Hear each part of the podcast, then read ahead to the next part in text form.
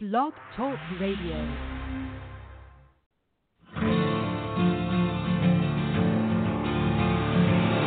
It's time to strap our boots on. This is a perfect day to die. Wipe the blood out of our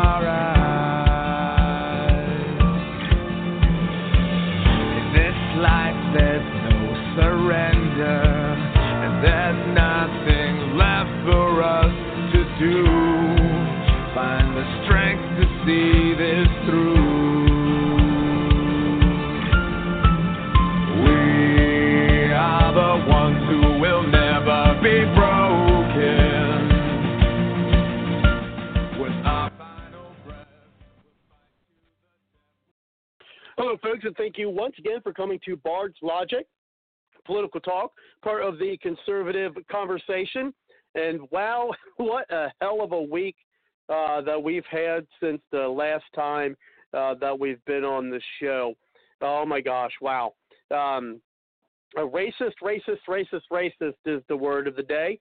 And we're going to talk about are the congressional Democrats a danger uh, to America?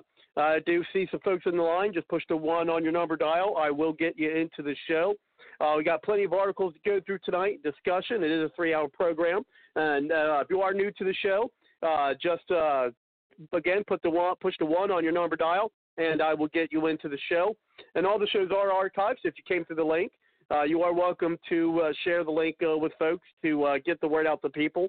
Uh, for the podcast, you can also uh, find uh, on iTunes, and there's also some podcast apps in which uh, you can find uh, the show as well. And I'm going to look at uh, compiling a list of those uh, as well uh, to to get that. And I, and I don't mean just uh, the the danger of the congressional Democrats to America, not only because of their rhetoric that they have with you know racist, racist, racist. Um, what I was saying on Facebook, you know, earlier today is, you know, I think that if they keep this up, you know, white people just like, look, we're tired of it. I mean, because as soon it's going to be like, if you're white, just automatically going to be designated as a racist just because you're not uh, colored or some type of minority. So you're automatically going to be uh, branded as a as a racist. I mean, but you know what? 2020 is still far away. It's over a year away. Yes, we're in the 2020 election, but you know what? Keep it up. I know what what we're seeing is maddening. Um, and I tell you what, social media has become so hateful anymore. It's unbelievable how hateful it's become. Uh, I mean, I used to do political debates with people, but I mean, it's it's just so venomous anymore. It, it's it's hard not to just walk away from it.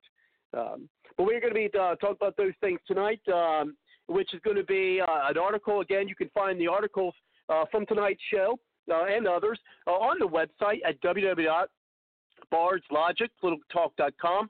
Go to the Bard's Logic newsroom, and you can find that. And uh, some of the topics we'll be discussing is uh, Ilhan Omar's silence uh, of her previous marriage, which some contend she used to skirt immigration laws.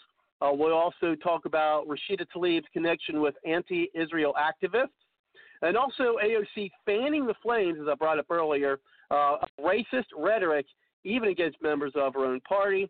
Uh, and we'll also talk about tonight, uh, you know, separate topic, but definitely within are the congressional Democrats a danger uh, to America is why winning uh, the second space race important. We'll be talking about that as well tonight. Um, and so let's go ahead and get the callers in. Uh, let's go ahead and uh, five nine five four. I think this may be Dr. Colbert. Thank you very much for coming to the show. How are you tonight? I'm doing well, uh, and I really appreciate it. You know, it's so funny. Back in 2015 16, we wrote articles about Al Green and the Muslim Brotherhood and the black movement and other issues. And then all of a sudden, you're looking at three years later where he is forcing a bill of impeachment based on racism, and yet his racism is based on his own background and his tie in to the Muslim Brotherhood. And yet, no one's bringing up the subject of individuals of these four ladies, and they're putting a racist issue on people who are Muslims who are unconstitutionally not even allowed uh, under the Constitution to be in the position they're in, and yet we're seeing. So, what I was doing today is I went through the last four or five years on articles, and I looked at everything we had written and how it related to what Trump is going through today. And yet, everything that Green did, or Obama did, or any of the other candidates did, uh, or senators or representatives, no one even brings it up. And what the press is doing, they're undermining the United States Constitution. They're undermining the republic. Uh, they're trying to make it a democracy. They're trying to change the direction. Uh, when we look at the Jesuits, we look at the uh, the uh, Federal Reserves, we look at the fact in 1871 we became a corporation. Uh, we look at the breakdown of what is happening and how Thomas Jefferson predicted. I just thought, and I sent you all these emails today with a reason because it's really going to cover the whole scope of conversation. So I just wanted to open this up with that what you go back and look at the four people who are not representing the U.S. Constitution, the fact that you have representatives that unconstitutionally are not supporting the Constitution, the fact that the Constitution got changed under the corporation and was committed treason by Congress, and how the Democrats and Republicans are allowing this to take place and how the president has not even been briefed on the fact that he should be taking a stand against anyone that stands for the Muslims, the Muslim Brotherhood, and that anyone that goes against the U.S. Constitution and the amendments of the Constitution. So I know you got a long way to go in the show, and I just wanted to give you two or three minutes of that before you proceeded with the rest of the show, Robert. Oh no, appreciate it. Of course, we'll uh, keep your uh, line open. We also have an update. I'm not going to um, uh, to bring it up. I'll let uh, one of our callers uh, bring in uh, a success, I believe, from last week. so we'll definitely, you know, get her in to do that. And so, but first, I do have a, an article that you know we kind of want to expose these folks to. And so, the first article um, I want to get to, uh, and again, you can find these on the uh, Bard's Logic Talk website on the the page, uh, the newsroom page. Is uh, after I get this, I'll get the other callers in. It says, and this may, a lot of people may or may not know about this, um, but this is uh, actually an article from back in June. But it is starting to, you know, more things come to the fore as we look to expose these folks. Uh, and it says new documents revisit questions about rep, uh, Representative uh, Ilhan Omar's marriage history. Although she has legally corrected the discrepancy, she has declined to say anything about how or why it happened. Now, of course, with the Democrats and how they love to do investigations, perhaps this is something that they can uh, do an investigation on, uh, and you know, waste maybe more of our money. But um, who knows? Maybe they need to look at themselves. It says a state probe of campaign finance violations showed that Representative Ilhan Omar filed federal taxes in 2014 and 2015 with her current husband, Ahmed Hirsi, while legally married to but separated from Ahmed Nur Saeed Almi.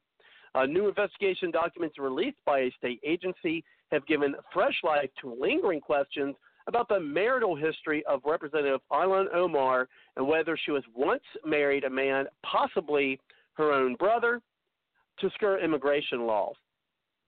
Omar has denied these allegations in the past, dismissing them as baseless rumors first raised in an online Somali politics forum and championed by conservative bloggers during her 2016 campaign for the Minnesota House. But she said little then or since about Ahmed Nur Saeed Almi, the former husband who swept into her life in 2009 before a 2011 separation. Uh, the questions surfaced again this month in a state probe of campaign finance violations showing that Omar filed federal taxes in 2014 and 2015. See, they want to look at Trump's taxes, but I doubt they're going to want to look into this.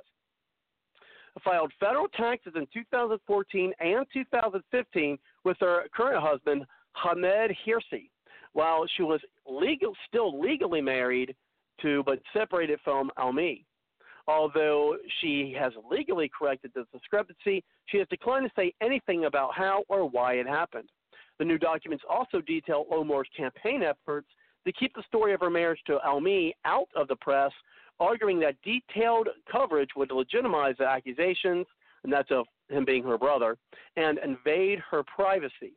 Uh, since the recent findings of the campaign finance board that discovered Omar had improperly used campaign money, campaign money to pay a lawyer to fix her tax filings, the Star Tribune researched researched public records, including available databases, the marriage and divorce filings, business licenses, university records, and other documents. And it could find little publicly little publicly available information about Elmi.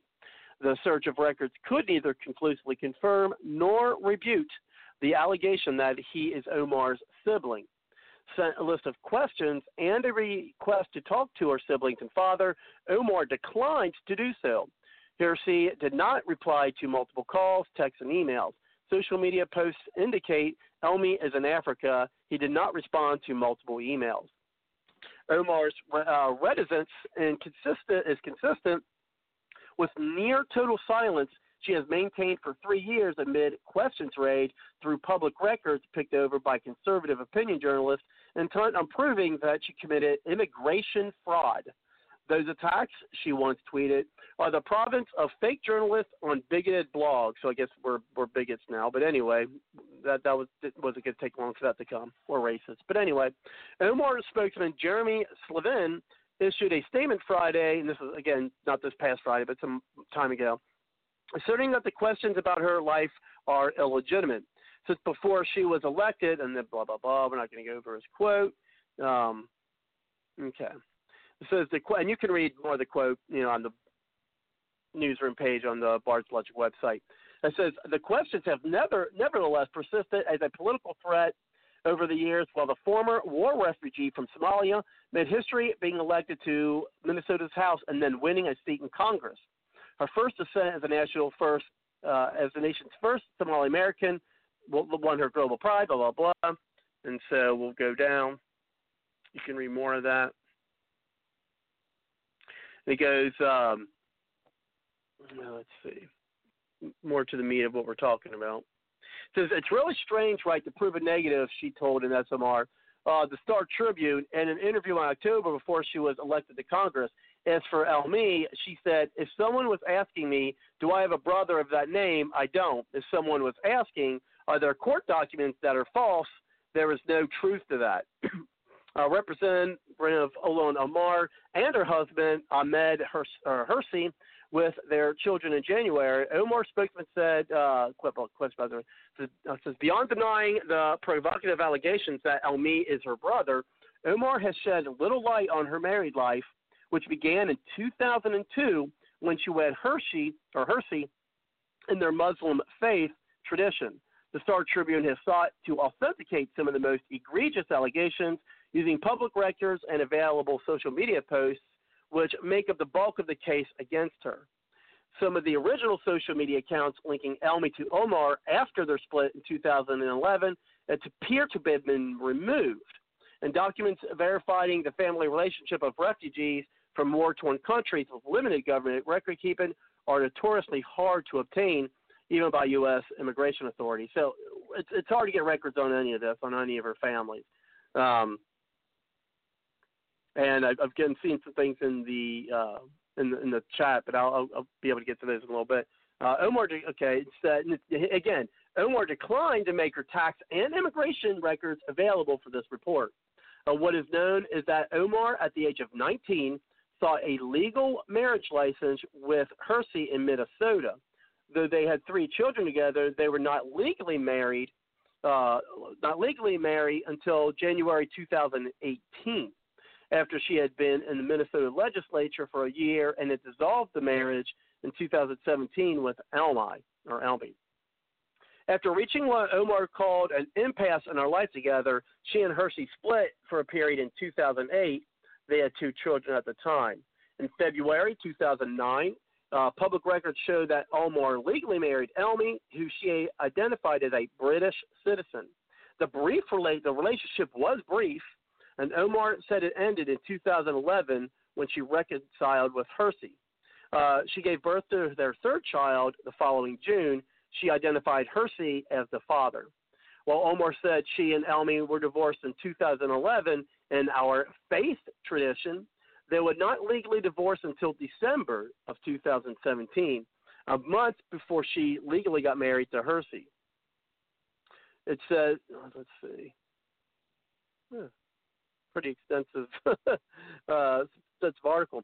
Um, but anyway, so you know, you can read more on that. You know, I don't want to spend the whole time reading articles, but basically, um, where it's showing how quiet they are and, and there's speculation. If anyone's got any more information on that, um, you know, it is you know good to get this stuff out because you know if she wants to talk about all this immigration and then she did you know marry get you know use this marriage get here illegally, then you know the immigration laws and that's definitely something as I said earlier uh, bars to be.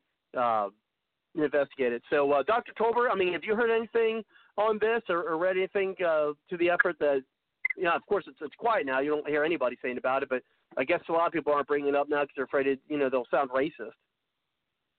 Well, that's exactly the problem. That's why I wanted to bring up Al Green, and I wanted to bring up the fact of the tradition of normal Muslims' uh, belief system and how they work within a system. And the articles that we've written, which were sent to the president last year, and how we covered all this, and that the press is actually playing down everything that you're just reading. So, what we're doing is we're going back in and posting articles on all the news media showing that this has been an ongoing issue in the United States and how that Thomas Jefferson and other members have said if you allow the Muslims in the system. Now, people are going to say what she's saying. If I use the word Muslims as a as an issue, it becomes a uh, issue of um, racism or of religious uh, issues, where in fact it's not. It is actually a breach of the Constitution, and that it is already predetermined that certain individuals in the United States government would cause the destruction of the Constitution. Now, when Trump brings up the issue of people are not following the Constitution or that if they don't like America, they should leave, then they put it on the four ladies who are claiming the fact of their identity by race, creed, color, or religion rather than the fact of their association with the United States Constitution.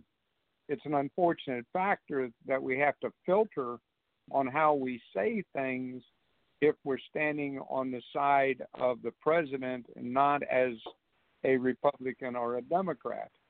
Whereas everybody who is not on the side of the president can make racist remarks against the president. So they're now calling him a white supremacist. Well, isn't that oh, yeah. race? Is that not racist itself? So why would you be classifying him as a white supremacist when you're not looking at the fact that Muslims are now a mixture of the Black Brotherhood? Am I being racist against the Black Brotherhood because of African America, or am I tying it into the fact that these are now part of the Muslims and the Muslim Brotherhood. So people can take the terminology that I'm using a word of a white or a black or a Spanish, and they can make a racism item out of it rather than the fact it's a tie in to Mohammed. And if we tie Mohammed into the fact of the Catholic Church, now they're going to sit there and say, well, now I am against the Christian churches, whereas no, I am not for the Catholic Church because the Pope is now bowing down and kissing the ring of the Muslims. And so that does not make me anti Christian as a pastor. When I sit there and talk about Black Brotherhood, I'm not talking about the black African American people. I'm not talking about the slavery. I'm talking about a group of individuals who have associated, identified themselves with the Muslim Brotherhood. And the fact that this entire group of individuals was formed in England. It was not formed in the United States. It was formed for the destruction and the restructure of socialism and the retakeover of the United States and the lack of fact we did not impeach Obama for the funds that he gave to CAIR CAR or the fact that they, we supported Iran or the fact that we supported and funded and gave grants to groups of individuals. None of the press is bringing any of this out. So now you have these this lady that is uh, is it relevant who she married? No. Is it relevant that she broke the laws? Yes. Uh, there are groups of individuals in the days of old. You married your brother. We can go back to Adam and Eve. We can go back to the four, the three, the two brothers. We can go back that that was a natural instinct to do, and the religion under the Muslims would allow that to happen. Uh, but unfortunately, the Islam is not a religion. Sharia law is not a religion. Uh, they're actually building this up. It's called the Rule of Seven. The man of Muslims have to marry seven women, and in marrying seven women, they give birth to the children, and then that's how they expand the um, identity of who they are. That was the same terminology and, and degree that was used under the Catholic Church. That if I can increase the number of Catholics by birth, by not having birth control, I then allow more Catholics. Catholics, oh, gave you the rule of one. You could only be married one time where the Muslims say you get married seven times. Um, should there be? Well, that's pretty similar to Mormonism, huh? Which I find well, ironic because when the Mormons came in here in Utah, the government was against the Mormons, but why are they not against the Muslims? Isn't that a little? Uh, uh well, there's more liberal hypocrisy for you. Well, let's go back to the fact that the Mormon Bible and the Muslim Bible, the, the Quran is exactly written the same. So if you go back and read one, you go back and read the other, you're going to find over 95% of identity. So they're actually following the same rules of law. So now you got to go back to Romney. Romney is tied to the Mormons. And Romney was tied, in in fact, with all the religious uh, understanding of the Sharia law and Islam. So no one is bringing this up. We've written articles on it. We've sat there and talked about it. So now you've got people that you're electing into office that the Supreme Court should really be ruling that they should not be. So the court cases and the well, see, they would, uh, well, and they'd be deemed as racist. Then you oh, now we got a racist Supreme Court. Well, that's exactly correct. Our Supreme Court is not supporting the Constitution. The Supreme Court is not supporting the three branches of government as it's supposed to. Uh, the Congress is not filing. The, the president really needs to be filing investigations. Uh, he needs to be doing things rather than bringing up the way he said it. If you don't like being in this country, leave the country. And everybody is saying he's doing it because of race, creed, color, religion, and gender. No, he didn't say that. He didn't say because you're black or because you're Muslim. He said if you don't like the country to leave. I'm going to stand on a different order. I'm going to say if you're Muslim, you have no right to be here and you need to leave the country. Now, if you're Muslim and you don't believe in Sharia law, but then he's an Islamophobe. See how they always no, throw the stuff out? You say that? Oh, well, now you're okay. You may not be racist, but now you're a you're a, a, Islamophobe, or, or wait a minute, or, or you're a xenophobe, or, or maybe you're both, or maybe you're a racist xenophobe uh, Islamophobe. well, go ahead, Doctor exactly. Tolbert. I oh, but I agree with you because here we go back to to Jefferson and Lincoln and Washington, who all take and took the position that Islam and Sharia law and and the Quran uh, were going to be a issue in the United States, and yet we've not taken action on these last 10, 15 years. And This goes back 20 years ago. We go back into where we actually had laws in the United States that said you could not come in the country. And then they changed that in the 1990s and said, oh, we changed our mind. We're not going to let you to come in. And that's when you had to take over the Democratic Party.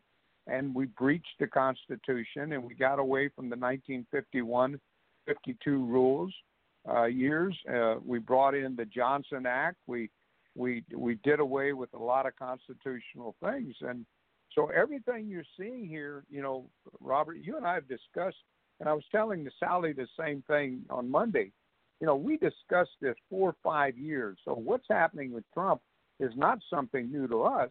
It's that Trump is addressing it the way he should address it. He said it properly, and everybody's taking it out of content.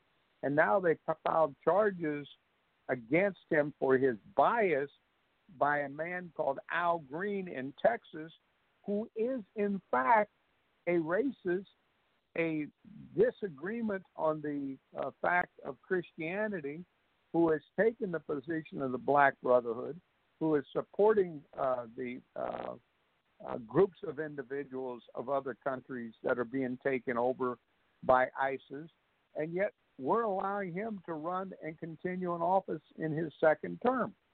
And now you're letting new people get in there that call them whatever you want to call them. They have no business, no right, and they have to be impeached. But no one has filed impeachment paperwork against these three, these four individuals. Well, and they won't. And speaking of Sally, let's go ahead. She's got an update for us. She's on the line, and I do see others on. We'd like to get in? Just push the one on your number dial, and uh, you know get some uh, more articles uh, tonight. That'd be of some interest. Uh, hopefully, we'll get to them. Um, we'll get to some, but not, not all, I'm sure. But again, you can find that at the uh, Bard's Logic Political Talks uh, website on the uh, on the newsroom page. And then, of course, uh, please uh, send out and share the link for tonight's show. But let's go ahead and bring in uh, Sally. Thank you very much, Sally, for coming to the show. How are you tonight? Oh, I'm doing okay. Uh, you're right. It's been a crazy week, and um, crazy is the oh, yeah. But uh, so many things to talk about. But the first is to give the update of what I was on talking about last week. Is St. Louis Park um, City Council?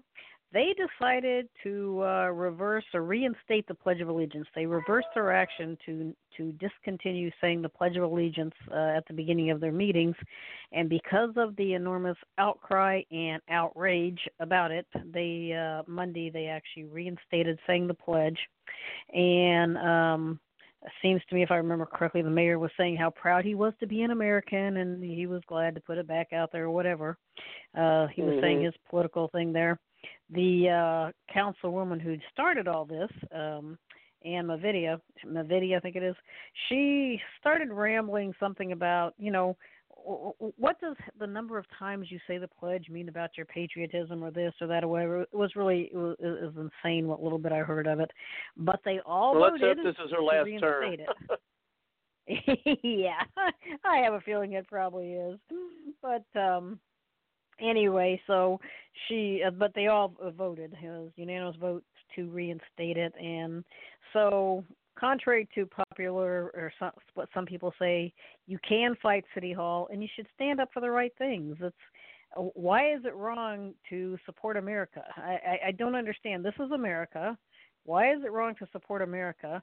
Why is it right to put the Mexican flag on American soil and trash the uh, the the American flag?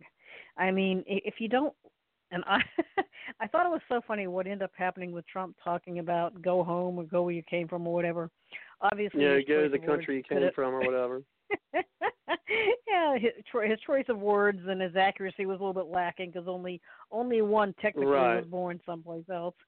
But uh, I I thought it was somewhat humorous because for the past couple of weeks um, I had really been pushing out there because I starting with that council if you don't like America, leave. You don't have to stay in the United States of America. Yeah, there's Nothing plenty of countries you. around here that, that that'll follow your uh, the way you think. Yeah.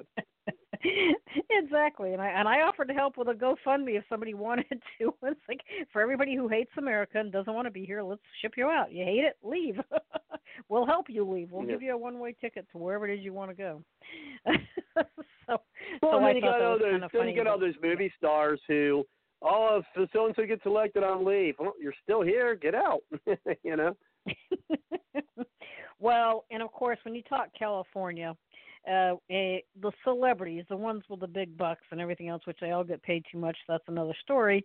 It's so funny how they might jump up and down about California, but how many of them have their legal address in a state like Texas or Florida because they don't want to pay all the taxes? mhm. Yeah, there's. And a- the I mean, and that's the hypocrisy of it thing. I mean, it, it, and Facebook is so riddled with with hypocrisy, especially on the left.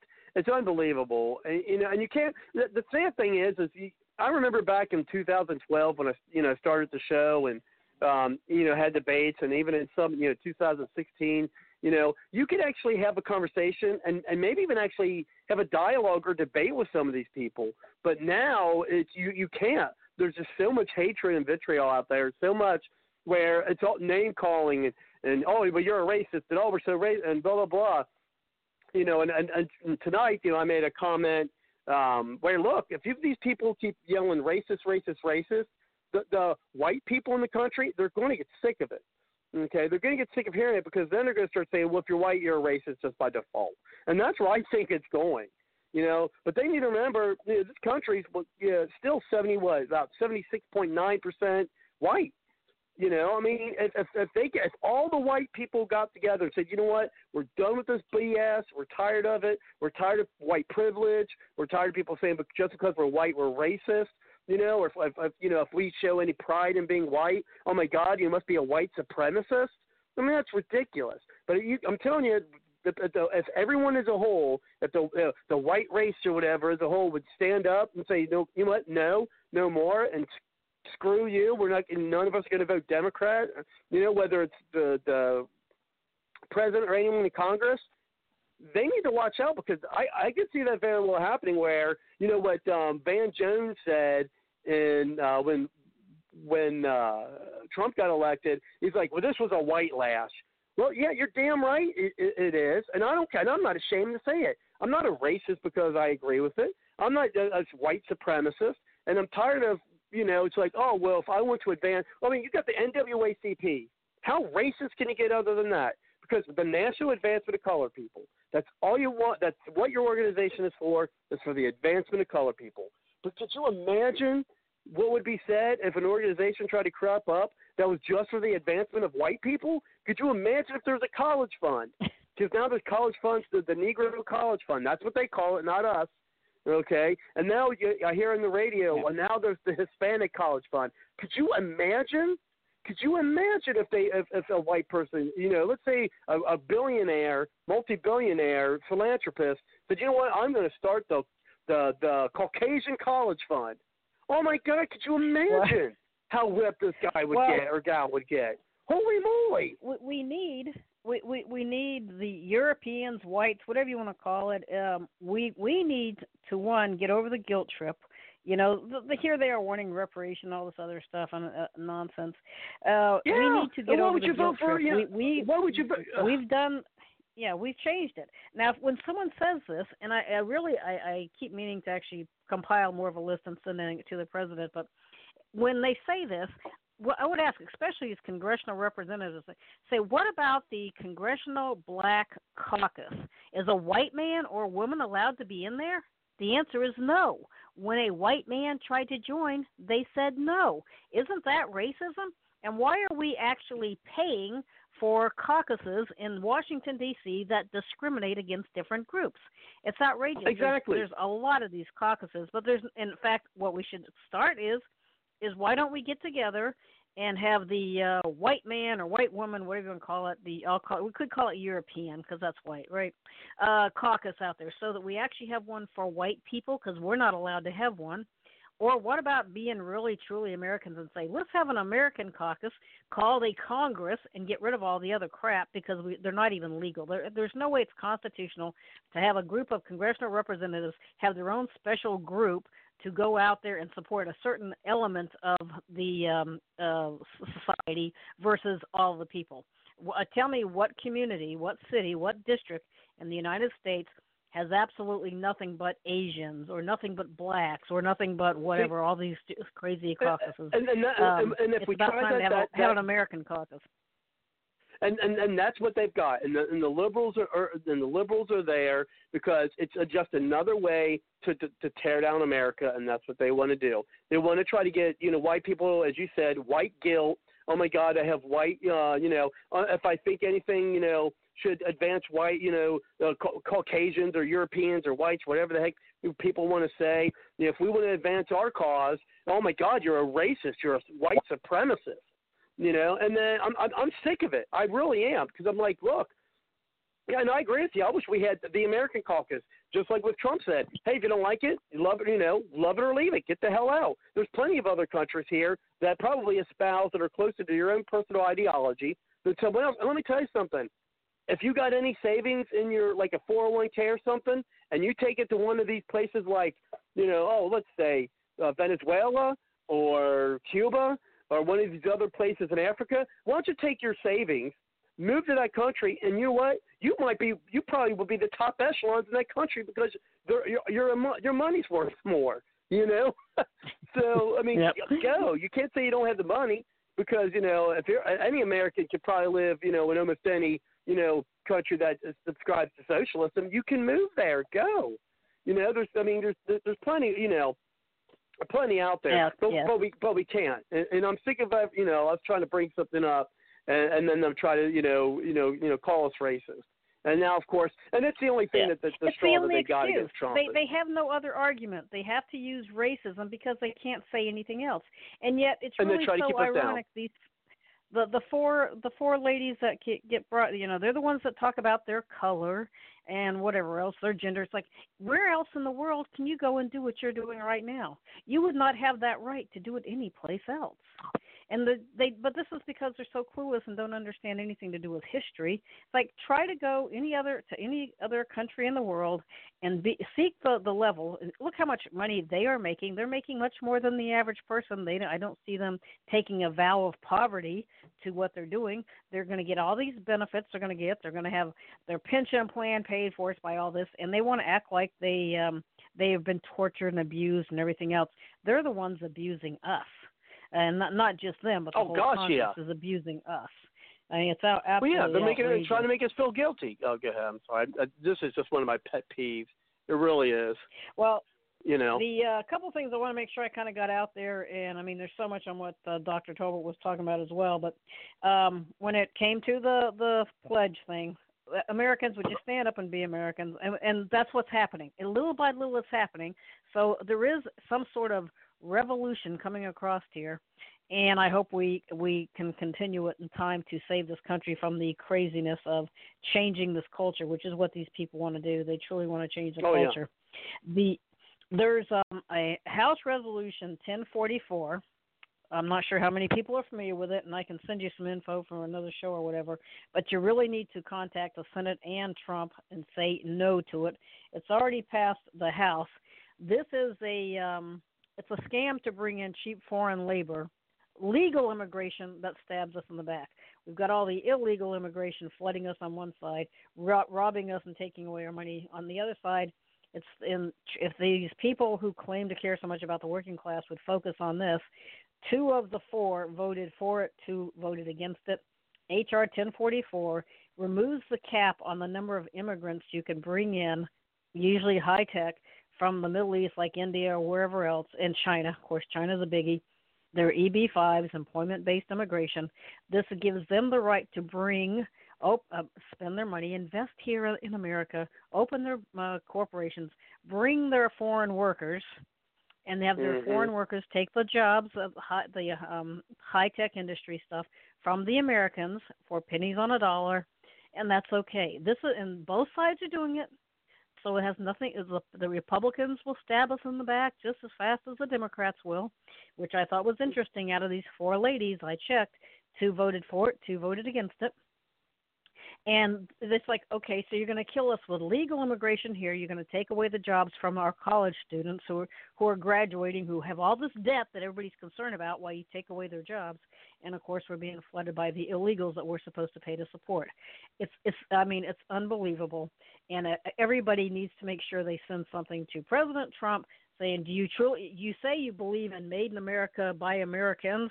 Well, what about jobs for Americans?" Let's let's have keep the jobs here instead of importing cheap H-1B labor. And this is what happened with Walt Disney World a couple of years back. And the Supreme mm-hmm. Court I remember that. Walt Disney had the right to do it. They had the right, but now they're the at the federal level they want to remove the cap so they can bring in as much cheap labor from these places, including communist China. This is sick. I can't. I want. I want President Trump to be out there on the campaign trail and say, "Oh, sure, I support 1044. Yeah, we're going to bring in the cheap labor to take your jobs." We got to force the issue to Trump because I have a feeling it's it's already passed the House, it's in the Senate. The Senate's a bunch of money grubbers. I don't care what party they belong to. They support the Chamber of Commerce before they support the American people. They can jump up and down all they want to on the southern border, which is good. They should be doing it. They should have done it the past 30 years. Um, but when it comes to this stuff, they're going to slip it through, and you're not going to know what hit you while they take our jobs away from us. Uh, so, Donald Trump, President Trump, you're out there on the campaign trail. I want you to say it to the American people. Yes, I support H.R. 1044. Yes, I support giving the jobs to the cheap foreign labor H 1B visa immigrants. Let's bring them all in to take your jobs. That's going to improve our economy because we're going to give the jobs to to the corporations and let them make lots of money. Yeah, that's I, what we I need can't hear. imagine him saying that. I can't either, but everybody listening to the show needs to call and ask him that. Send the email to him, whatever, and of course call your senators as well for whatever good it will do you. But it's no HR Bill 44. 1044. Yeah. Yeah, definitely HR send um, send more of that, uh, yeah, to me. You could either through directly or through my the contact page on the Bard's Logic website. And I got Kelly in the line, but Kelly, before first we get you in, um, I got an article here um, uh, that uh, was written by Newt Gingrich, and this was uh, it was earlier. It was before all this hoopla last week, but but still, um, this is about, of course, our our, our friend uh, Alexandria Ocasio Cortez or AOC, as she's more aptly named. Um, it says it took rep- uh, Representative, uh, I'm going to just say ARC, uh, his visit to the border and her dishonest comments afterward to help me understand how profoundly vicious, cruel, and dishonest she is. And this is a piece by uh, Newt, again Newt Gingrich. Uh, when you look at the larger picture, it is clear that AOC, Democrat New York, is eager and determined to undermine and destroy America as we know it. When your goals are that radical, lying is simply part of the game. When you despise American values and find the people, American people, deplorable and contemptible, lying is perfectly natural. The tragedy of Ocasio Cortez' type of vicious, deliberate, dishonest politics, it has set the stage for innocent people to die. The poignant, heart wrenching picture of a father and his daughter who died trying to get into the United States illegally should serve as a moral condu- commenda- uh, I'm sorry, I can't talk condemnation of every Democrat trying to use the border as a political weapon against Trump. Uh, let me be clear the American border is a disaster. The American immigration system is profoundly broken. Despite these tremendous problems, uh, Ocasio Cortez and her fellow left wing activists continue to send signals to desperate and ambitious people around the world that can and should enter the United States illegally. Uh, these signals are simply increasing the pressure on the border and overwhelming the Americans who are working to protect and control our national boundaries. Remember, folks, if you were, I'm going to interject a little bit. Remember, folks, if you are a Democrat, and we mentioned this last week, tell me whether it's through Facebook or whether it's, which I haven't had anyone tell me yet, or the, the contact here or, or email. Tell me if you are an American citizen what the Democrat Party is doing – okay, to improve or to benefit the American people. Tell me what they're doing and why would you vote for a Democrat in 2020? Um, but anyway, it says um, the signals are simply increasing the pressure on the border control, which they want to get rid of ICE, right? They want to get rid of these the, the people the left of. We have immigration laws to protect Americans from people who may be criminals carrying infectious diseases, which now we're having diseases in here that we've pretty much wiped out here in the United States, or are committed to changing America rather than becoming American. It is important to remember that during the late 19th century, when we had enormous immigration, it was still tightly controlled. Immigrants were processed in an orderly way. If they had infectious diseases, criminal records, were anarchists, or even showed signs of low morals, they were denied entry and sent back to their home countries. Hmm. Remember, this was this was made before this past week. The modern left wing idea of opening the borders as wide as possible would have been thoroughly rejected in any previous era. The people who are coming to our borders determined to begin their lives in America by breaking the law are being encouraged by Ocasio Cortez and her hard left allies. The Democrats refused to control the border. They have refused to amend the amnesty provision in our immigration laws, which is a loophole used by most sophisticated people seeking illegal entry. The Democrats have also refused to provide legislative solutions for various left wing judicial decisions that have crippled our enforcement capabilities. So the word is out, and it is a good time to sneak into the United States. Don't we know it? So this pisses me off, excuse my French. But anyway, now the Democrats are going a step further and talking about providing free health care. Hello, American citizens, Democrat or not, how does this help you? They what? Remember, as, as I put a post out last week, the Democrats wanted to fine people who didn't have health care. I had a brother-in-law who who almost had to pay it before Trump rescinded it, and he was like, "Oh my gosh, I'm so I'm so relieved that you know I don't have to pay this big old tax uh, you know, tax penalty because you know he uh, Trump uh, lifted the the mandate. And, and then they want to give it for free. Well, for them for free. It's not free. Someone's paying for it. And let me tell you something. It's going to fall on the backs of the middle class. But anyway, so again, Democrats. Why would you vote for a Democrat? anyway, normally I'd like to be more even keeled, but this is something that is just anyway. Meanwhile, the current team of hardworking, patriotic government officials working to enforce and administer our laws, okay, they're just trying to administer the laws, are being overwhelmed by the size of the invasion. And that is a term that we've been using for a while, and it is true. This isn't people seeking asylum, they are invading our country. And what do we do with invaders? That's all I'm going to say. What these these are invaders. What do we do with invaders? Do we welcome them in? Do we clothe them? Do we shelter them? We educate their children? That's not what you do in invaders. And if and let's say uh, if we were at war and we were to aid and abet, you know, an invader, the person who aids and abets them, what are they? They're a traitor. You're a traitor for giving aid and comfort to the enemy. What is that? That's that, I almost dare say treasonous. They want to say Trump being treasonous. What is this? I mean, this is an invasion.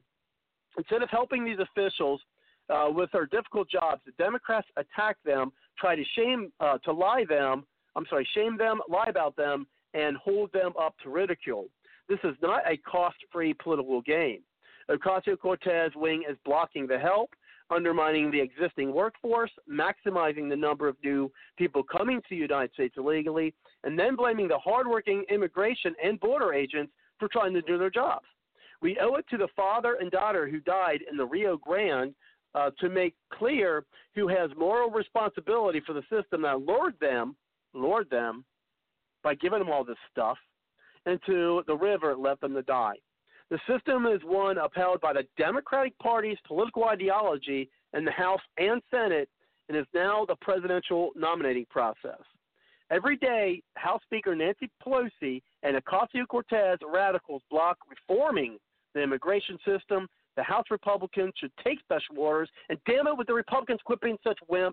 I am tired of, you know, spineless, jelly spine, whatever you want to call it, Republicans.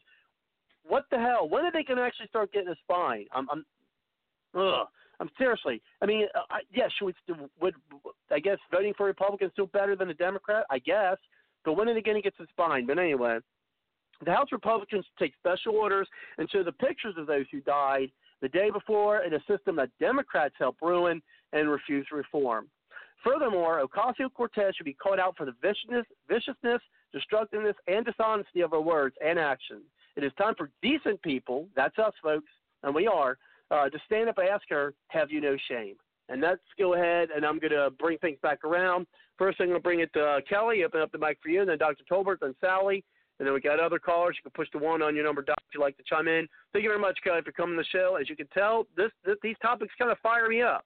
I normally I like to be a you know logical, even keel, you know, Bard's logic, but this I have to be honest, this this does get me keyed up, much to my chagrin, and I guess my shame to get them, you know, upset about it. But it just ugh. anyway. Go ahead, Kelly. Oh boy, hello everybody. Um, let's see, so many things to try to cover here. Try to. All right. Um. So AOC, you know, Cortez. Uh, okay. Okay. She has a nickname, by the way, but we'll get to that. Right after she got elected, it's so funny.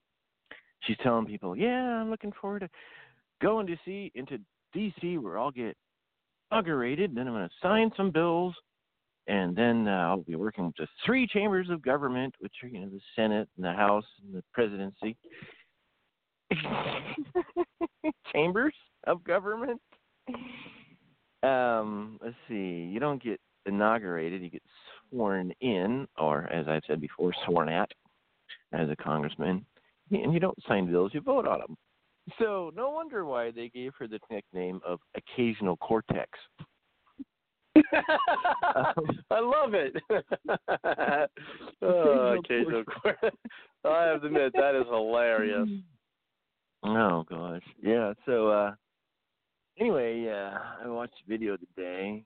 Uh Kamala Harris, you know, she's running for um government, uh, president, sorry, Kamala Harris, and she ripped Joe Biden a new one for whatever reason, claiming, oh, uh, we should stand up for women's rights and gay rights, and, and we should make reparations. Oh, that's right, you should be the first on the list because you're. It's been found out. I'm looking at a web article right now confirming this.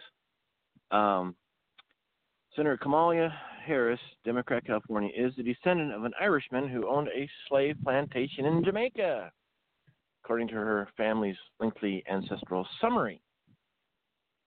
Interesting. Donald Harris, a Stanford University economics professor, revealed in 2018 that his grandmother was a descendant of Hamilton Brown, the namesake of Brown's Town in northern Jamaica. So Hamilton Brown was her great great something grandfather. Um, I think he died 1837, 1830s. Anyway, but he was a prolific um, slave owner. And not only that, he had a couple of ships. He went to Ireland and got the Irish slaves, his own home countrymen, two boatloads. And some of these Irish folks uh, escaped in Jamaica, joined the police force, and one day they mobbed together and they're running after Hamilton Brown, and they were going to lynch him and basically kill him, but somehow he got away. So, Miss Kamala Harris, oh, we need the reparations. Okay, I'm Irish. Give me my reparations. I'm part Irish. I think you are too, Robert. So Kamala yes, Harris I am. Gonna... Yep. Okay. So you you are deserve reparations, not just from the British, but also from Kamala Harris. We should get a uh, um, website together that explains right to Kamala Harris and ask for reparations for your Irish descendants for becoming slaves. Oh no, they were Dutch Germans. No, they were slaves. Okay, Cromwell. Lord Cromwell, oh the British, he was like a general or something. He, he went in, he took the British soldiers into Ireland and they captured Irish and sold them into the colonies here. This is mind blowing. Um, so yeah, okay, whatever. Politically expedient. Well, make reparations. Maybe, maybe I'd vote for you. Maybe you give me a million, I'll vote for you. Um. anyway, so uh, just laughing at hypocrisy. Okay, so uh, Oh, by the way, I have had some white guilt, and I made reparations today. I was on a construction job site pouring concrete. You know, what's an engineer doing pouring concrete? Oh, I think it'd be kind of fun. I know the guy. I like the contact the client, and uh, he invited me. Hey, you want to come pour? I'm like, okay. Bunch of bunch of guys. I got done three hours. House foundation. Anyway, it was kind of fun. It's something I don't normally do, but it was fun. Okay, so I'm standing in front of everybody. And we're all done. I said, you know what? And they started talking about this guy started talking about race where one of the one of his helpers he uh adopted Chinese girl who was one years old.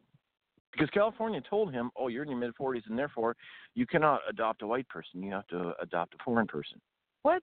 That's ridiculous. This is like 20 something years ago that the state of California said, "Oh, you can't help the white race. You have to help some other race from some other country." So they adopted a Chinese girl, and this girl like studied like crazy, became valedictorian here in her high school, and uh, she was the first uh, non-white uh, valedictorian. Uh, so anyway, you know, really type A driven, awesome, good. You give a great opportunity in America. You're making something of yourself. Hey, that's great. That's the kind of people we want in this country. So then we can sort of talk about white guilt and reparations. And so I stood up for everybody and go, all right, I'm part Irish, I'm part British, or Welsh. I'm Welsh, which is British. I'm part Irish, part British, and part German.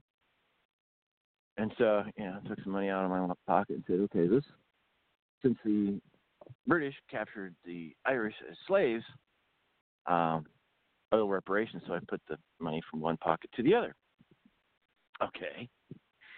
Well, then uh, the German part of me complained because the Irish was uh, Dublin, Ireland was founded by the Vikings, and then the Vikings went and raided into uh, I think it was Haston, General Haston, some others. They uh, invaded into Germany, so the Irish owed my German part some reparations. So the guys are laughing by they see the dollars get going all around. So from my British, my Irish, my German, my British part said, "Hey, hey, hey, wait on, wait a minute, reparations time. Okay, you Germans bombed the heck out of us innocent civilians in World War II, and you you Germans owe some uh, reparations to to us British." And so the money went back in my first pocket. they're all like, they're just busting up laughing. I said, "See, I just paid reparations." And now I can live with myself. No more white guilt. I mean, I, you know, the amazing thing about being Irish, German, and British, and I got a friend, by the way. Hope he calls in. He's you must hate yourself now. Not anymore, since I paid reparations from pocket to pocket. Okay, so I had a friend who's Jewish, part Jewish, part black, part Irish, part German. He's a mutt. Okay, but you think about it, okay? It's a beautiful thing, my friend. Uh, the bearded white guy, he's called before. It's a beautiful thing because in the past, people put their race aside and loved each other. They got married, had a baby, and then other races got together, had a baby, and so you have this. And, and my friend's a very loving, amazing person. It's just like these people got together and loved each other, and here we have people born. Did anybody really look at that? Did anybody really look at, you know, when somebody's multiracial, people loved each other enough that they were born. I mean, uh, it's just mind blowing. Could you imagine a married couple that's all sorts of mixed races giving uh the husband gives reparations to the wife and the wife gives back reparations and then the money goes around the whole family and it comes back to the dad because he's working his butt off to provide for the family. I mean, this has got to stop. The white guilt baloney, it's just got to stop. Especially, well, wait a minute, wait a minute. If there's reparations, my great great great grandfather fought the Civil War for the North, helped free the slaves, came home with a 50 caliber bullet in his hip. Okay, wait, the black folk need reparations to, my, to me now for freeing your black ass. I mean, when is this going to stop? And of course, people aren't listening to it anymore. They really aren't and I've, I've been watching some, you know, people comment on YouTube and different things, and and uh, the whole, it's it's a false accusation. It's it's the false accusations. It's dividing the country. They're called divisionists. Uh, sure, there may be one or two racists, which is you know far far worse than a racist is a supremacist who thinks he's better than everybody else. Of course, we can go to work, or you interact with other people today, you're going to find a supremacist who always thinks he's better than anybody else. Race is just an excuse. So yeah, it's it's real, but yet we've come so far compared to other countries. We've come so far. Um, I, I just it gets so frustrating. So these YouTube a few YouTube videos about again the classic oh white supremacist racist all this stuff. What about the people that freed the blacks? How about how about John Adams, founding father? He was an abolitionist um, gosh, it, the list goes on. Um, William uh, uh, da, da, da, I'm sorry, memory lapse right now. Um, William Wilberforce, Great Britain, Great Britain, MP, mem, uh, member of Parliament, MP. He worked tirelessly for um, ending the the slave trade in Great Britain. Eventually, it happened. They ended the slave trade, and blacks were treated equally. It, it took a while, but it, it, it, he did it. How about those these white people that have loved um, oppressed races to to bring them up to the same level, which is equal? Do we ever look into this? No, we got to focus on the division. So these YouTube videos, you can tell the comments people are so tired of the false accusation. They're tired of it. It's not gaining much political power anymore. Now, that city where they finally got the Pledge of Allegiance back, uh, Sally, I believe, yeah, she was talking about that city that, oh, we're going to bring them pledge. You knuckleheads. See, what I see liberals do is they get into this cult, little cloister of their own and they convince each other how much they're right. And then they don't realize, oh, crap, we're going to lose the next election unless we bring back the Pledge of Allegiance. Dude, you already lost it next time. Sorry. But I can't believe they get together, they huddle, and they delude themselves. It's mind blowing. It's it's it's it's it's mind blowing. Atlanta, Georgia has a phenomenal um, reconciliation rate. Um, in the sense that they have uh, somebody there has led just hey let's just forget about it move on and let's work together blacks whites equals there you go it's mind blowing that some of that work for uh, racial reconciliation is being destroyed by these people. I mean, if we keep destroying ourselves, we could become vulnerable to an invasion. Well, that'll never happen. In history of the world, come on, even the Roman Empire fell. Um, the British Empire has greatly been reduced in, in the 1800s. They were, the sun never set in the British Empire. They were in over like 50 countries, and they're not anymore we are going to weaken our country. What's going to happen? Well, nations rise and fall, folks. So I, you know, it's getting, it's just, it's mind blowing, absolutely mind blowing. So, boy, yeah, you get me going on it too. But uh, anyway, Kamala Harris, yes, yes, yes, reparations. Oh, I'm Irish, Robert. Let's let's get the Irish, whole bunch of Irish descended blood man. Let's send her, let's pound her with letters. Why we want reparations? there you go. Yeah, no, certainly. Well, I mean, yeah, yeah, because there was some in, in in the United States as well. Um, let's go ahead and uh, uh, we're going to uh, get uh, Dr. Tolbert back in, and then we have uh, Joseph on the line. Uh, so we're going to get him in the order of uh, the called. Uh, so we'll bring it back to you, Dr. Tolbert, and then we'll get in Joseph. And then, of course, there's uh, plenty more to talk about. We got uh, a few more articles. Um, as well that you know perhaps we'll get through. But if not, um, let's you know we'll move it through. Let's go ahead and bring Dr. Tolbert on, and then Joseph, I'll get you in. Go ahead, Dr. Tolbert. Yeah, can you hear me? and right then we'll bring it over to Sal again. Can you hear me, Robert? I can hear you. Okay, good. What I wanted to do is I wanted to go back and look at the changing and how people are being elected, and how there's been a total uh, restructuring of our Congress. I'm going to read an article it's not about race, creed, color. It's not about sexual preference. It's just the new members of Congress and how Congress has been changed. And it's called the historical number of the LGBTQ people that joined Congress. Ten out of the politicians were sworn into the 116th U.S. Congress Tuesday, two in the U.S. Senate and eight in the House of Representatives. This rainbow wave of politicians joins the most diversified Congress ever. Each include over 100 women, over 50 black members, 30 Hispanic members, two Native American women, and two Muslim women. The watershed moment was laundered by Mayor Annise Parker, President and CEO of the LGBTQ Victory Institution as a turning point in the history of federal lawmaking. A historical number of LGBTQ people will serve in the new uh, U.S. Congress, and their influence will shape the debate on equality legislation and issues moving forward. Parker said in the U.S. Senate, those opposed to the Equality Act, and remember now they're using the Equality Act, will now need to look to openly LGBTQ. Now, the reason I do that because the Muslims are fall under the Equality Act, and under the Equality Act, they're tying it together with other individuals who are not Muslims, and we're a Christian nation. This does not mean these individuals are not Christians. It's just showing that everybody is now using the Equality Act as the reason the improper. You're, you're breaking up, Dr. Tolbert, I hate to say.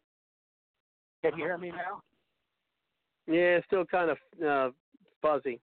Yeah. I, okay, let let let's continue then from there.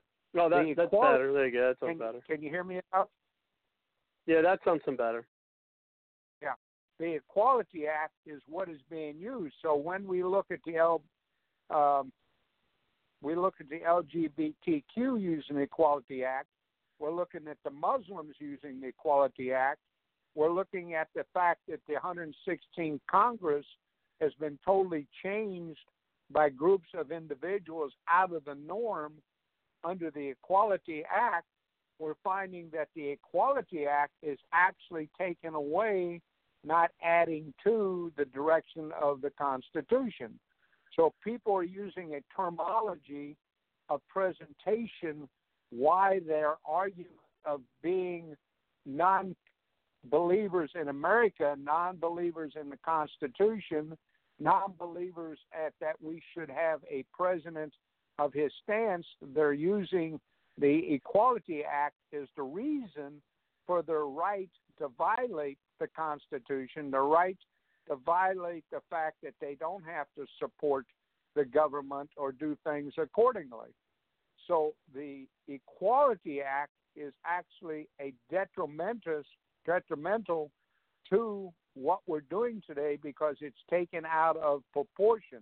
So everything we're talking about tonight falls into the fact of the Equality Act and how it is being misrepresentative, Robert. So I just wanted to bring up these 100 and people, the 116 Congress, and how groups of individuals show me a Christian that says they're not being recognized under the Equality Act. Okay, guess what? The president is not being recognized under the Equality Act.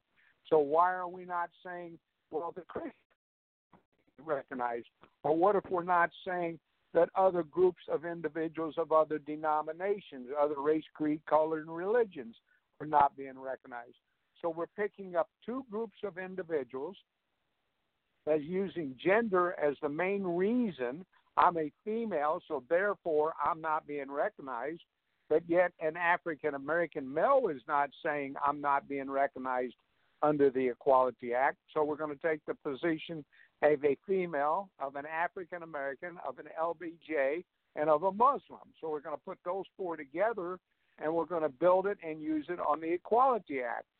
Yet, you don't see an Hispanic person standing up and saying, I'm not being protected under the Equality Act, yet you've had 39 new Hispanic people become members of the Congress. So all these people that are coming up and doing this are playing games in order to manipulate, and we are have to take and re-advise the president that he and the other members of the United States are not given. And now they have this rule called the middle class. The middle class you have 33% of the United States are now not part of the Equality Act. Under the Act, you have to be a minority, you have to be a poor person, you cannot have money, wages, and things, and you don't fall under the Equality Act. So I just leave that there for you, Robert. Well, no, certainly for uh, bringing yeah bringing that in. I mean, I know with um, you know the I'm just going to say homosexual community because I mean I don't feel like saying all those acronyms, uh, those letters. I mean, I think another reason why we're seeing so many not because I think there's probably who there plenty have been in there in Congress and Senate. It's just not as acceptable as it's now, and it's not even it's accepted. It almost seems like it's preferred anymore. But anyway, um, I think that may play a part uh, play a part in it uh, as well. But uh, certainly um, things change. I even had someone, you know, say, "Oh, well, your conservatives are just afraid that you know they're they're seeing uh, that they're you know, especially whites, that they're going to be."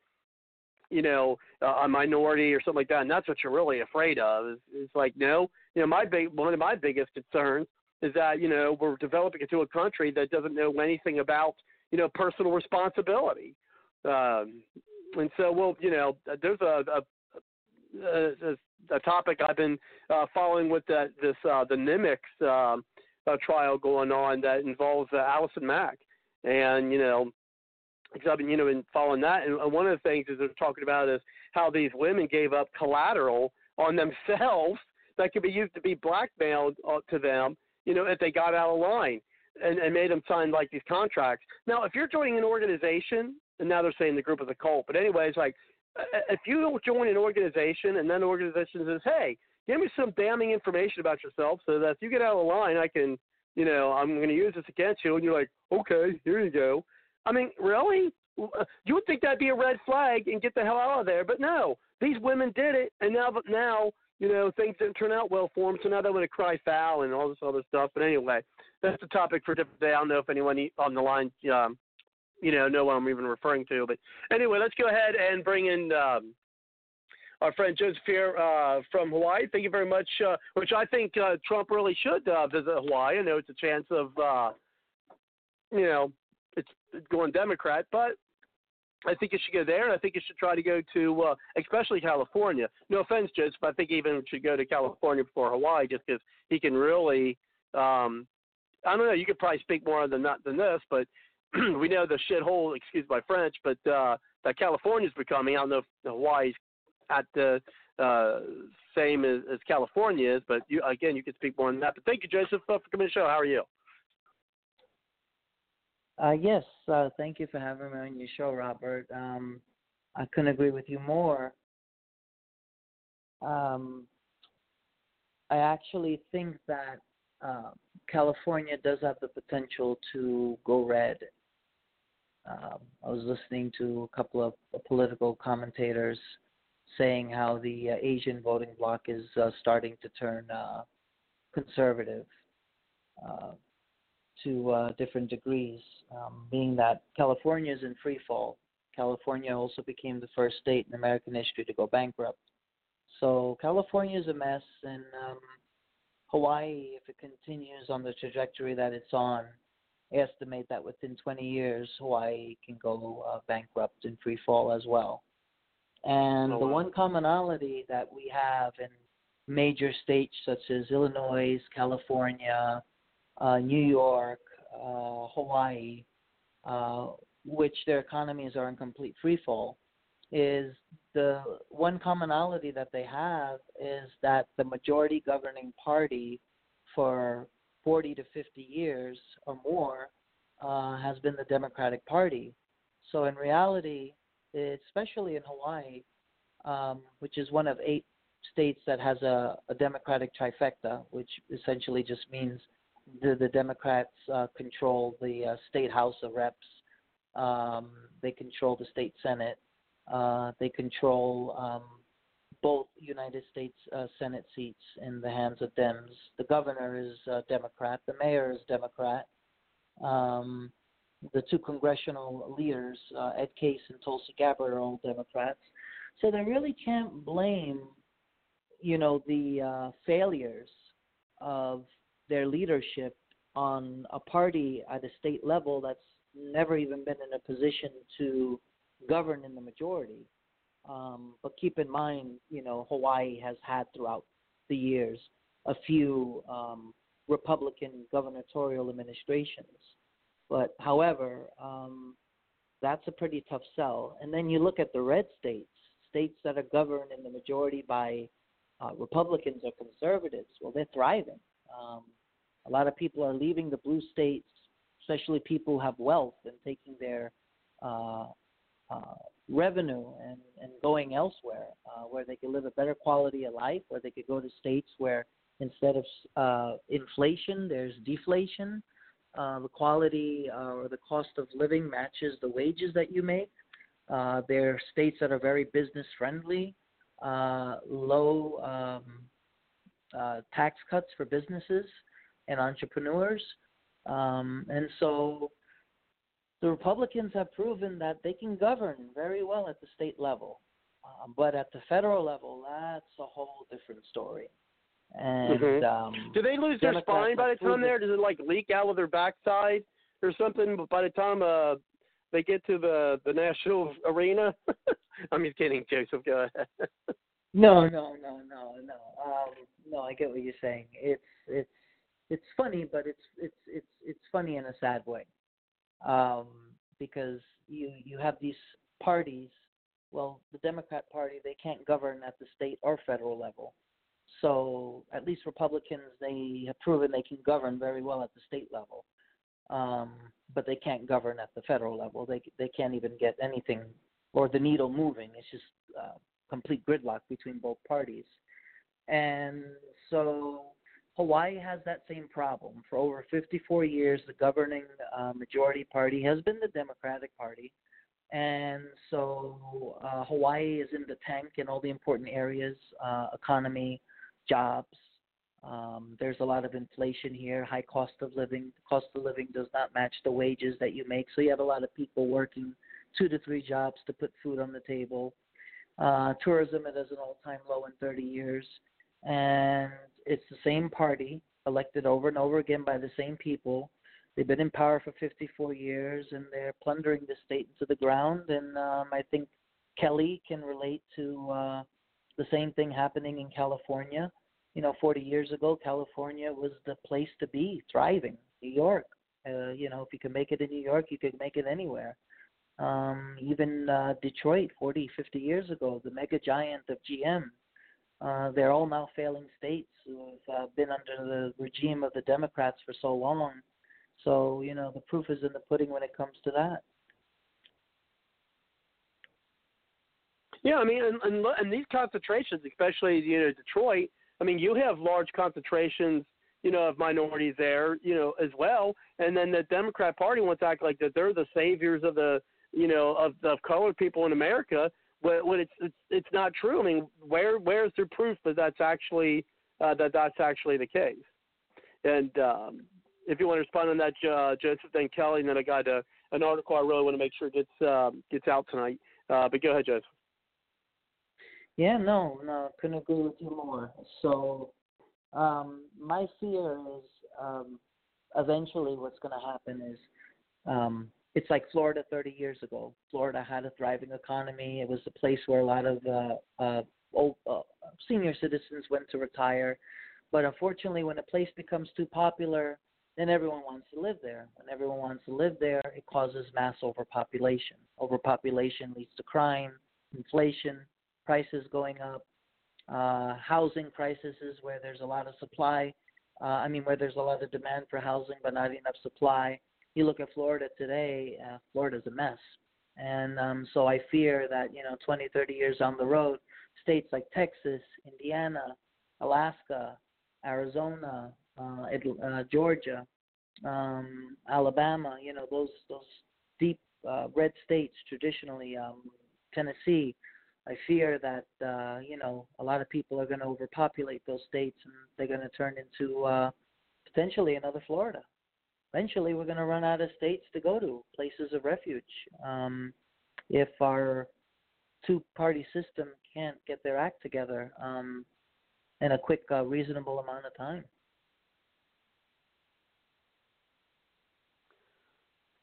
Yeah, it's uh, you know that's that that doesn't bode well for uh, the future, not for us, uh, but also of course for you know our kids and the young ones. And, and Kelly, real quick, if you want to you know give us kind of um, in addition to what he was saying about California, then I want to get to uh, this article. Go ahead, Kelly. Um, let's see. Well, California's a mess. I don't know what to say more than that. I was I'm I'm straight up with you. I, I was actually having to do some work, so I didn't catch fully what Joseph and I really like Joseph's input. I just wasn't paying attention full well. Otherwise, I just know that well, California's a mess, and I'd like to leave. And there's been 22 counties that wrote the uh, either for through a the county supervi- supervisors approved it or they put it to the vote of the people. 22 counties in the North State basically said, "We are done. We want out of California. We want to become our own state." This is how bad it's gotten. And believe it or not, it's you know the North State is quite uh, conservative and more so, I'd say, libertarian-minded than the rest of the state. We just don't have much population up here. So, um, you know, it would be wonderful if we become the state of Jefferson, as people are trying it, this is how frustrated people are, and the environmentalists have shut down a lot of these rural counties that have enormous amount of resources that would create an awful lot of jobs plus help the state in taxes and da da da da da. But no, we just people in uh, you know they're going to reintroduce the wolf up here. Well, we ought to reintroduce the uh, mountain lion in the streets of Sacramento and San Francisco and see how they like that. Um,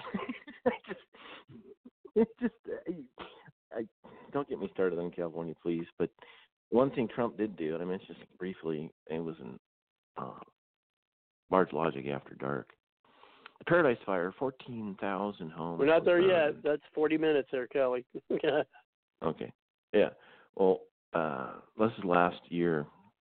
I mean, my gosh, we've had wildfires in Napa, then another in Lake County, and then we had the Carr Fire, which was Redding, and then we had Hornbrook Fire, the Boles Fire, um, in in Weed, and we've got uh, it, it's it, Southern Cal's got a whole bunch of fires too. All right, fires, fires, fires, fires. Well, what happened was a rep from the Obama administration show up because Californians saying, "Oh, FEMA emergency money, we need help. Uh, it's, a state emergency, state of emergency." Oh, and people see the Obama administration say, "Here's a check, California. There you go, help people." They didn't. They use it as a slush fund. Kind of help balance their books and juggle their financially destitute situation getting worse and worse every day. Paradise Fire last year, and I've known people to get like a twenty-five thousand dollar check directly directly from FEMA. So Trump shows up, and you know somebody from FEMA shows up actually, Trump administration, and of course, since California people, uh, the California government got used to it, they're out there holding their hands. Okay, we want our check now. We want our check. Oh, sorry about all these people, but we want our check to. And the FEMA rep says, nope, we're not we're not giving the money to the state again. We are not cutting you a blind check and you delay, delay, delay. No, that's over. FEMA's going to write checks to individuals, counties, and cities. Sorry, California. Hmm, now isn't that fascinating? Hmm. So that's you know, way to go, Trump. So anyway, I just I, uh, don't get me started about California. We just I just. Mm, mm. Okay, I'm I'm gonna I'm gonna hand it back to you, Robert. okay. Well, anyways, as many of you may uh, know, that this is the 50th um, uh, anniversary week of the Apollo 11 uh, landing. Okay. Uh, on the moon. Uh, for those of us who still believe that that actually happened, I know there's some uh, people out there who don't quite believe that anymore, but uh, still going, you know, saying we do. Um, but this is actually an article I got. Uh, again, you could find this one on the uh, Bard's Logic newsroom at www.bardslogicpoliticaltalk.com. Um, but this is actually uh, CNN Business, and we all know I'm not a fan at all of uh, CNN, but I did find an article that's actually dated today, uh, the 17th of July, and uh, this is something you know I want to uh, you discuss you know because of you know the week it is, uh, and plus I do feel it is relevant. I'll explain that a little bit. Um, but this is America is losing the space race, and you know that how much that upsets me. And now, if I could get my computer to stop freezing, I'll be able to get get to the article. I got my laptop here and my uh, and my desktop here, and both of them. Okay, it must be NSA Bob. Now it's um, both of them are being. Uh, I'm not going to say they're both freezing up. So yeah, that's nice. So I guess while they're. Uh, oh come on, this is for. Uh, wow, literally both of them froze up on me. That's crazy. Let's see if I can get this way. I apologize for the delay. Technical difficulties, as they say, or again, it may be our friend NSA Bob trying to interfere with the show again. Um, let's see. Oh, are you kidding me? This is ridiculous. Both of them are doing this. Anyway, if there's pauses because it's moving really, really slow. It says, um, we'll try to get through this one. It says this year's 50th anniversary of America's victory in space in the space race is a good time to reflect on what we can do when we put forth our very best. It's hard to believe that it's been half a century since I stood on the beach with my parents and siblings watching the Apollo 11 launch only miles from Cape Canaveral. Since that uh, first boot print on the moon, time has flown by. Maybe that's why celebrating this anniversary is so bittersweet. The success of Apollo 11 mission demonstrated to the world that the United States was the unrivaled power in space. At that time, an essential part of Cold War strategy was landing an American on the moon and returning him home safely, a feat that would become one of the boldest technolo- technological endeavors in human history. It, uh, it set the bedrock for a generation of economic growth, equipped American statecraft, and ensured global power from Apollo onward, onward space I'm sorry, America's space capability has stood as a symbol of hope to billions around the world and a reminder of the promise of science and advance the human race. But the thrill of watching SpaceX's spectacular and now routine Falcon launch, rocket launches largely obscure much of the Americans' antiquated space industry without the energy, leadership, and risk taking of private citizens like Elon Musk, Jeff Bezos, and hundreds of entrepreneurs and investors by them, our space landscape would be almost entirely unchanged and uncompetitive, uncompetitively globally. Today, the space industry is largely an extension of the government itself and massively inefficient in how it allocates capital to promote commercial growth. Commercial growth. Instead of encouraging free market innovation and private investment, current government policy discourages commercial type competition, reinforces incumbency, and opposes reforms to improve. While expedient in the near term to win the technologically race of the Cold War, this narrow minded approach has ultimately inhibited innovation, and we are now falling behind. Uh, at best, the government funded space industry loiters with NASA and national security space programs spending billions of unnecessary dollars on obsolete technologies while keeping outdated satellite uh, architecture on life support. Over 20 years of this downward trend has left this part, excuse me, have left this part of our space industry unprepared to lead or even competitive for the next 50 years. If we lose the second space race, that is already underway, the consequences will be actually far worse than if we lost the first.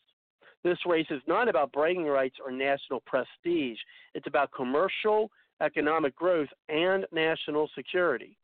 The global entrants to this race are ushering in next generation small satellite capabilities with enormous value to commercial and government customers, including organizations in energy, mining, manufacturing, transportation, finance, agriculture, and communications. Much like their desktop computer relatives that transformed the world economy in the 1980s, these new small satellites cost less than 1% of their decade old counterparts by using much faster and smaller state of the art processors, similar to what we use in home electronics. Thousands of these satellites will be produced and launched in the next decade. They will fill a multi trillion dollar economic expansion and will eventually augment uh, or replace existing commercial and national security satellites. These critical national security missions include global positioning, telecommunications, surveillance, reconnaissance, weather, and defensive slash offensive space warfare. The, the nations that win this race will also gain the 21st century military edge, much like the aviation leaders did in the 20th century, and take advantage of space economies nearly three million dollar of three trillion dollar expansion. These satellites are for the most part designed and built by non-U.S. companies with limited interest or notice by government policy leaders. The U.S. government's 10 to 15 year development timelines are baked into an, an antique and largely non competitive culture. the world's best space industry that won the space race decades ago is now trapped in a death vortex of wasted dollars, a rigid Stalinist business model, and a rapidly increasing military vulnerability. Even more troubling is, the very, is, is that very little of this future backbone of space utility is American owned, which, with a few notable exceptions, leaves the United States even further behind. How can we lose this race? Other countries like China and members of the EU, EU have quickly adjusted their priorities to capitalize on the American investment of the last generation, including rockets and microelectronics, to get ahead of the next big economic turn. Additionally, according to the report by the Department of Defense Defense Innovative Unit, China is aggressively supporting a rapid expansion of its space industry by investing directly into next generation small satellites and space data companies to replace old satellites and gain military superiority. Even more troubling, China has quickly leveraged U.S. innovation through alleged technology transfers that clone our most promising ventures and allegedly stealing American intellectual property outright. By selling these technologies at a price point that is 80% less on the world market, the Chinese will be, will be positioned to squash American companies' ability to compete globally.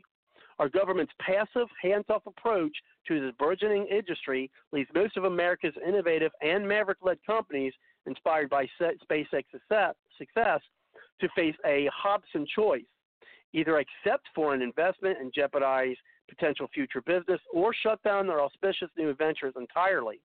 With the threats of IP theft, technology cloning, and foreign companies hiring from our pool of world class universities to win Defense Department contracts, we are rapid, rapidly losing national security abilities in space. Without major shifts in government space policy to privatize current infrastructure and competitively outsource uh, to primarily U.S. owned companies, our current industry will slowly die out with nothing American available to replace it innovative and entrepreneurship are at an all-time high in America, but an unfortunate consequence of the aimless post-Cold War approach to space policy is stagnant space industry. To the chagrin of our forebears, we are already losing this generation space race, not because we lack funding or en- en- engineers are any less capable, but because of an absence of mindful leadership, Democrat Party, that can recognize the critical nature of global economic trends. Our nation, other nations, are stepping up, standing on our shoulders, and assuming the lead. America must face the technological change and security threats of our times and once again align government policy to win.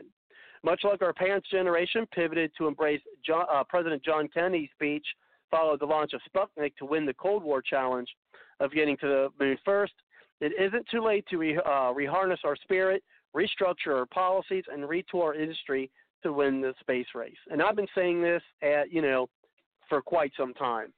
Other companies, especially ones that we would consider our enemies, are doing it. And do we really want, you know, China, you know, to have both the economic and military uh, hand above us? And so that's where, you know, of course we know now with the Democrats having the House, and wow, that really did my my my desktop is completely frozen. That's nice. Um, sorry about that. Anyway, uh, moving on to my my my laptop. Let's try to do things. Uh, anyway, and so of course with them carrying the purse strings and not them wanting to us to give, of course, all these billions of dollars to people who aren't even citizens, uh, we could be uh, investing that money into you know the, the innovations that I just described. Um, and so I want to go uh, to you, Sally, uh, get your thoughts on that, and then you, Dr. Tolbert, and then Kelly, and then yourself, Joseph, and then uh, you know, yeah, we got some some more articles on uh, the politicians of the day. Um, you know, AOC plus three, but you know, before we we got the more discussion, I did want to bring that up because a lot of folks, especially we had our good friend who who used to come on here, John, you know, didn't you know really agree with, and we don't hear much of it. So I'm hoping if we we put it out there we'll hear more reports about it. I mean, we heard some about the um, the Space Force, and through my understanding, it's, it's still you know it's still coming. but uh, unfortunately, it's, it's it's not. I think in the prominence of uh, the news, so to speak, or discussion uh, than it should be. Uh, let's go ahead and bring it to you, Sally. What's your thoughts? Well, I tell you, there's there's um you got to kind of go back in time a little bit to see how we got to this uh, situation we are in now, and it's very much the one world order, globalization kind of stuff that that to me has driven so much of this. When we brought China into the World Trade Organization, all the somehow was it really truly some some people who thought China was all of a sudden going to become a non-communist and peaceful country, and that was all going to change how their attitude was, or did we strictly empower the enemy and give open the door? Clinton gave so much stuff to China; it was unbelievable.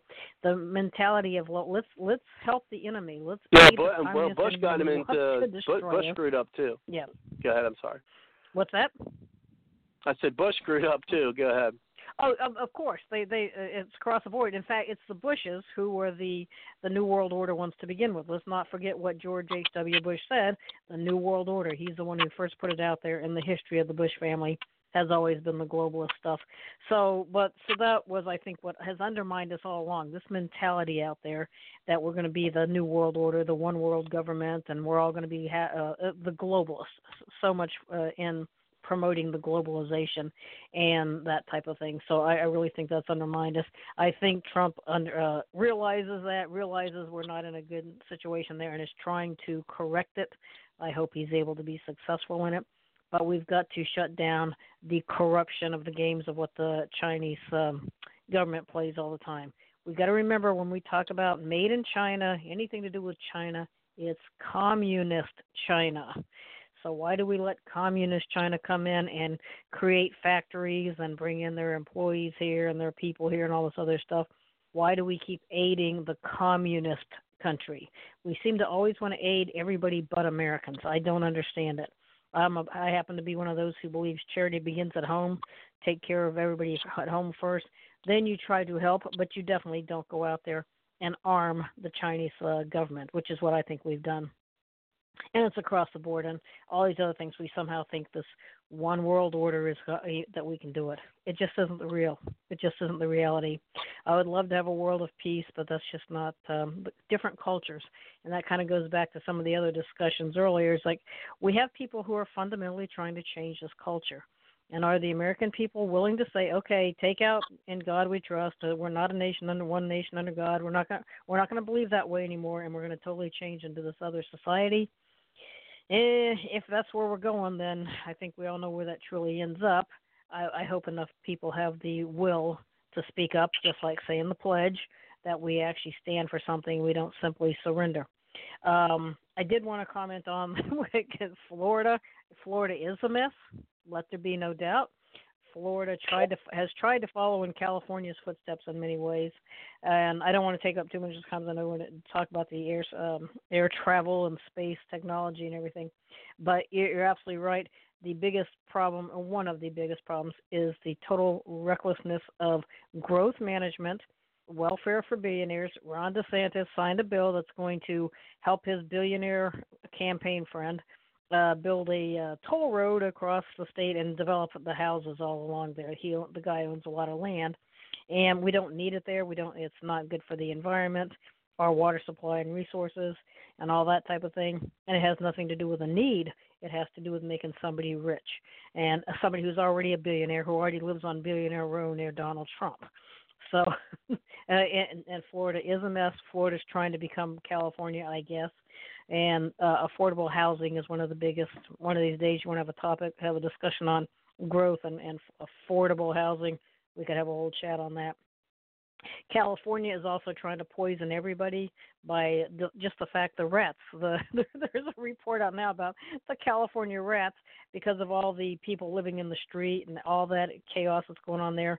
They're poisoning their own water supply by more than just rats. It's just a terrible situation, and again, it's totally mismanaged growth.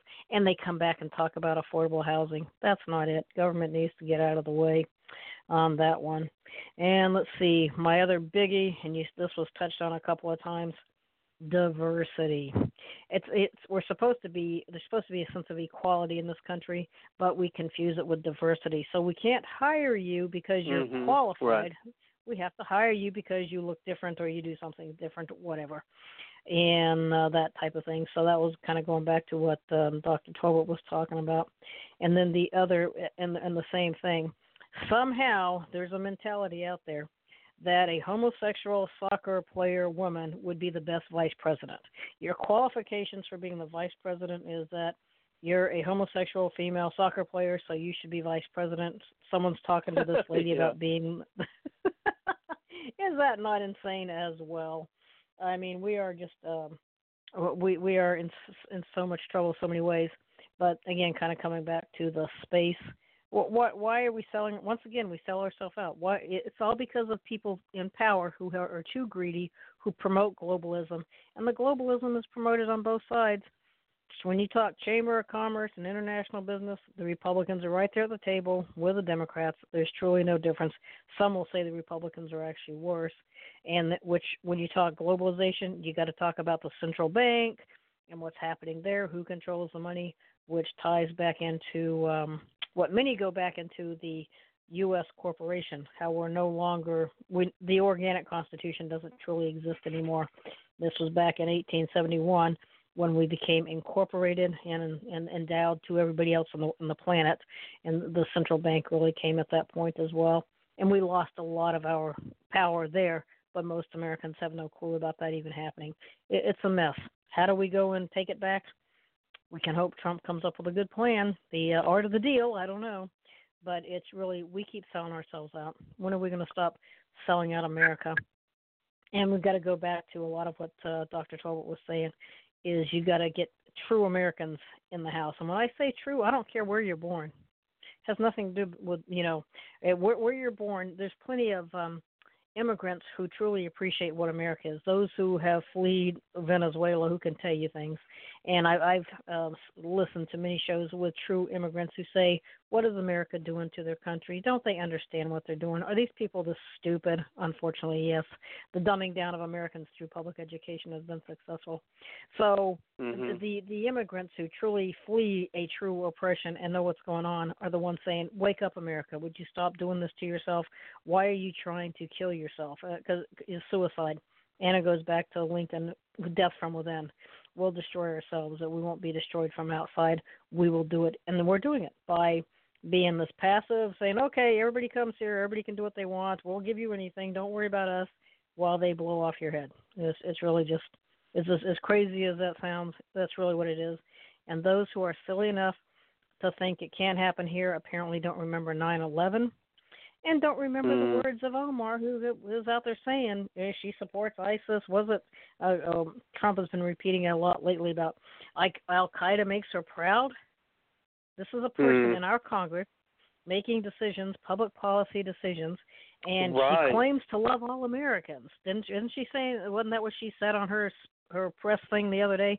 We we love all Americans. We're doing this because we care about Americans. I That isn't what she said. Al Qaeda and Americans. Crazy. So that's um, kind of a wrap up there. I any uh, if you something specific, I can talk about a lot of subjects, but I want to you know give others the chance to speak as well. Um, I guess the only one thing I do want to mention when it comes to Omar, she talks about the care and all that other stuff. But so, I don't remember if it was last week or somewhere along the way, someone was talking about walk the walk. And just for anybody who doesn't know me, uh, beware. I definitely do walk the walk. I don't do talk the talk. I do walk the walk.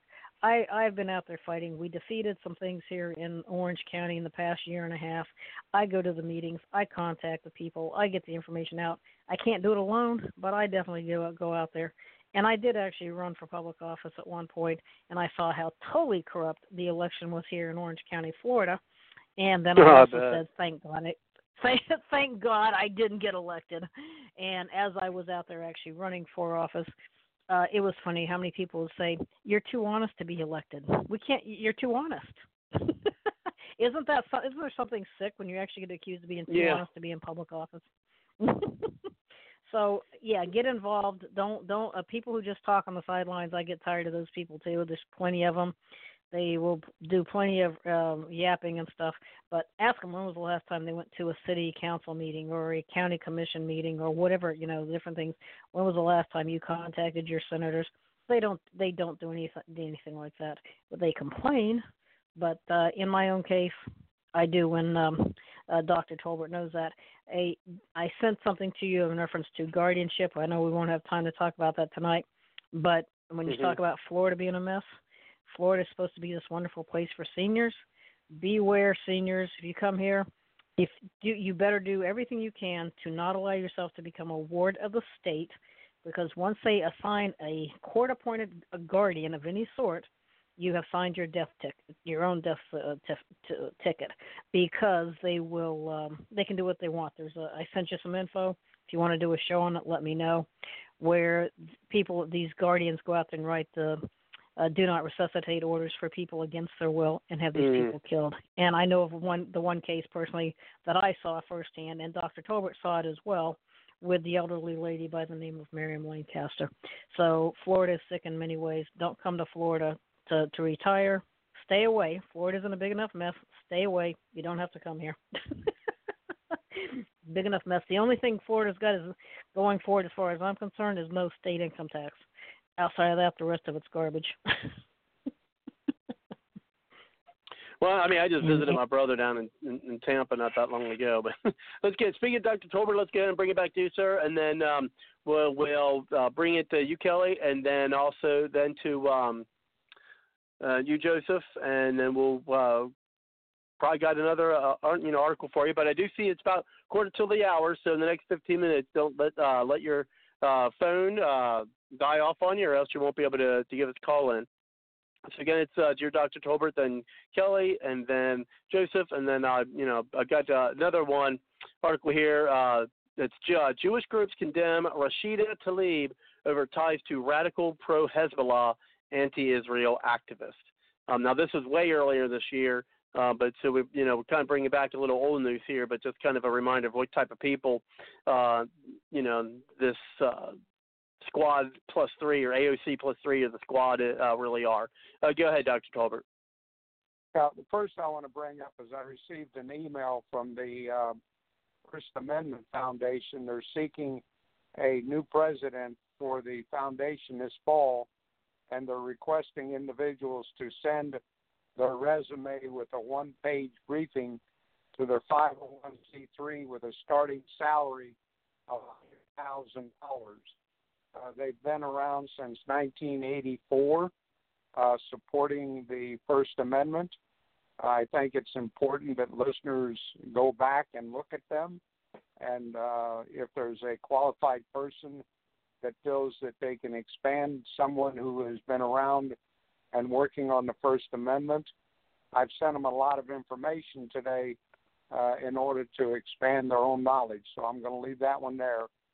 Secondly, we wrote in 2012, Bring Jobs Home to America. And we brought up the issue under everything that's being said under calltoduty.org. And we presented it to the president before he did the tariff articles and other articles. And we actually wrote and showed how, if a product was made in America, how the expansion of that product would cost a 10% to 15% more than a product made in China. However, the product in China would be good one year or less, and the products made in America would last or outlast the other products. We also got into the fact that the Walmart's uh, 90% of all the money you spend at Walmart's actually goes back to China. So everybody has to relook at what does it mean made in America? And we get back into the basic foundation. It's called education, production, and defense. And these are the three key words that I use in all my articles. Without education, you do not have production. Without production, you do not have defense. So the United States is finally becoming more productive. We have a bigger defense program, but we're having a real problem with our education. That the private uh, uh, educational colleges are ripping off the federal government and other groups of individuals. And we have to get back to what we call the on the job training, where you would learn to fail in order to learn to learn. And everybody thinks that learning is actually out of a textbook or out of uh, uh, the uh, video or computers, and it is not. It's an on hand project. Everything you do to learn means that you discovered penicillin because you made a bad decision, and from that bad decision, you healed many people. So you have to understand failure is a good thing. Failing to get someplace or do something means you learn how to do it properly. Bringing jobs home and made in America is the key turnaround point where the world order doesn't want this to happen. If they can take all of our assets and resources and send them to other countries and produce it at a lower number, we're going to get a lesser quality. We're going to have higher unemployment. We're going to do away with the middle class. We're going to have a 1 to 2% high class, and the majority will be under a democracy, which means that it'll be under communism and socialism.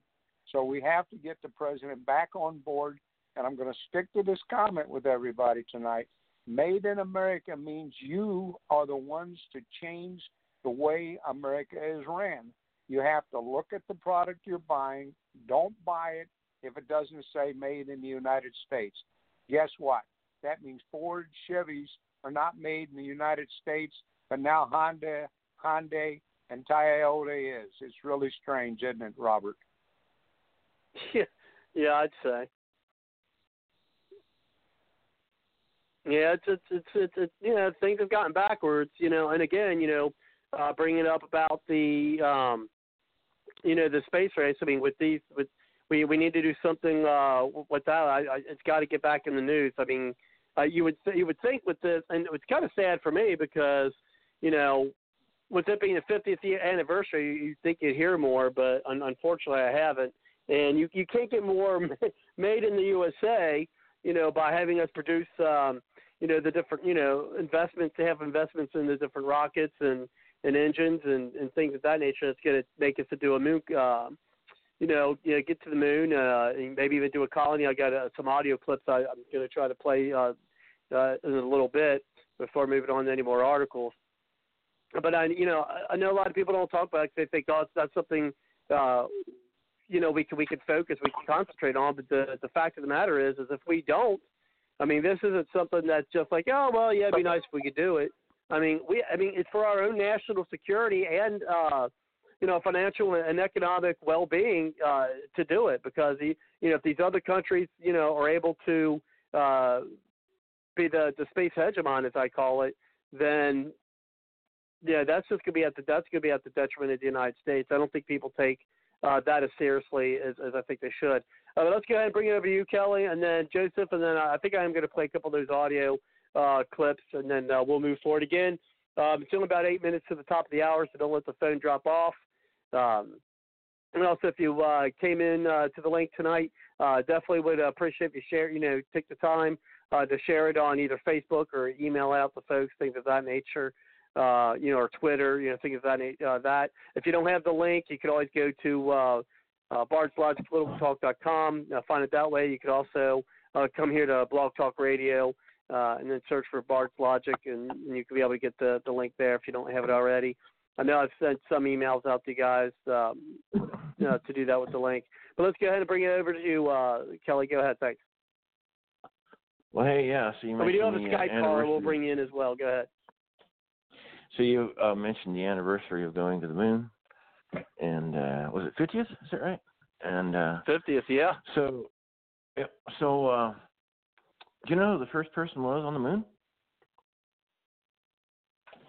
The first person. Okay, I I I don't know The- whether the you're. T- if, see, here's the thing. I don't know if you're joking or if you if you're doing serious because I don't. Sometimes you surprise us, Kelly. Go ahead. Well, I'll just tell you the truth. Okay. Of course, the first foot on the moon, supposedly was Neil Armstrong, but actually it was, uh, I believe it was CBS that was covering Neil Armstrong walking down the ladder and putting his foot on the moon. I mean, the reporters have got to get the scoop. So I think Oh, it was a geez. reporter from CBS. I think it was, All right, Kelly. All right. I'm gonna I'm gonna be back. So go ahead, Kelly. I'm gonna be back. I'm gonna be uh, in in, a, in the green room here for a minute. Uh, so if uh, you're right, out so- there and uh, it gets quiet all of a sudden, it's just because I'm I'm getting you in the green room. Uh, to get your name. Go ahead, Kelly. All right, so you know the the most happy uh, between men and women that we went to the moon, put a man on the moon was well the women because they're like, hey, we can put one man on the moon. Why don't we put them all? so anyway, there's quite the controversy. Did we go to the moon? Did we not? Did we go to the moon? You know, you can watch stuff and get all wrapped up and waste your time. But uh, there's some uh, CGI people that, based on the shadows, they did an enormous amount of work and they're uh, looking at try to end this controversy um, or as the British would say, a controversy. All right. So they did this graphics, 3D thing, everything model, and like, it's like, yeah, it looks like we were went to the moon based on the shadows and everything and all that kind of stuff. Of course, some people still say we didn't go to the moon or based on that. That it just kind of like it's mind blowing. And some of these people, uh, their logic is kind of like some on the left. Um, we did not go to the moon, and therefore the Earth is flat. I'm not kidding the earth, the flat earthers. I'm sure you Google flat earthers book. It's funny. Some of the stuff's pretty. It looks convincing. If you've never had a physics class, anyway, so they. They actually say that. Look, we didn't go to the moon, and therefore the Earth is flat. What? so maybe uh, I, you know, it's just an example of the weird things people believe. You know, like socialism. Um, I mean, okay, yeah, it worked in uh, Russia when they murdered like 30 million people. After that, there was plenty of food, housing, and clothing to go around. so I, I'm just okay. Um, Robert, if you're there, go ahead and just turn it over to somebody else because I'm just I'm just amused at. Uh, okay, well, well, that brings it over to you, Joseph. Then we got John in the line. I've, then I got a, uh, a couple of uh, audio clips I want to uh, play. Go ahead, uh, Joseph. Yeah, so um, space technology, and um, uh, it it's a shame that uh, you know the NASA program is uh, no longer what it used to be. It's, it's I, I don't think it's controlled by the government or anymore run by the government. Um, I think it's funded by the private sector, if I'm correct. Um, but uh, there's uh, over the past 10 years, there hasn't been many progress in uh, space technology uh, or any Yeah, prospects of. Uh, yeah, it's kind of been dead. It, it was a big American thing. You know, the Russians technically were the first to pioneer, um, you know, going into space by sending the uh, uh, chimpanzee into space. Uh, but no, you know, Neil Armstrong technically is the first American to uh, touch the moon or land on the moon and um, you know they made a lot of progress over the years with the Hubble telescope and uh, sending astronauts up there to space stations and things like that. But um, maybe NASA is better. Um, maybe they'll be able to advance more, being that now they're controlled by the uh, private sector. Um, but uh, I don't I don't see any other countries that I know of that are really pioneering any advanced technology or endeavors in the in the space industry. So um, I don't know. That's just kind of been left in limbo for quite a while. So maybe in my lifetime, I don't know. Uh, maybe in my lifetime, a human being will actually be able to touch the uh, the soil of Mars. So um, uh, that's all I have to say on that. And uh, about what Sally said, I want to echo the sentiment. I completely agree. Um, you know, help should always come at home first. And it's not to sound mean, but for hundreds of years, as a sovereign country, 243 years, we've always been one of the most generous countries out there to, uh, you know, offer our assistance to other countries that were in need, and uh, you know, um, allow uh, legal immigration into this country but we've reached uh, a precipice where uh, we have uh, uh, 23 trillion dollars. We're in debt. Um, we have a lot of Americans at home that are working two to three jobs to put food on the table. You have our veterans that came home from different wars, and a lot of them wound up in the streets or dead. Uh, veterans haven't been properly been taken care of, and what's so crazy is the left is actually espousing and touting that if we somehow don't grant illegal aliens um, certain rights, uh, such as uh, health insurance and education and driver licenses. I know my state of New York, the state senate just overwhelmingly passed legislation authorizing illegal aliens to have driver licenses now. Uh, and so when Americans who are in dire needs, when they need help, uh, they're in the back of the line now. Now, uh, now, how is that America? You know, home of the brave, land of the free. And the irony of it is, if an American hypothetically were to go to another country and request asylum or request uh, assistance, uh, that country would probably deport us quicker than we could say Obamacare. Uh, and that is a hard truth. So the preposterous argument that the left has is that we are not a compassionate nation if we don't continue to take the food out of the mouth of American citizens or the legal immigrants who came here, waited their turn, did it by the book, and hand over trillions of dollars of money to fund entitlements for illegals, well, you know we've reached a sad day in our country if um, you have a big uh, major political party that is now espousing that. So it's help comes at home first. Should always be. It should always be that way.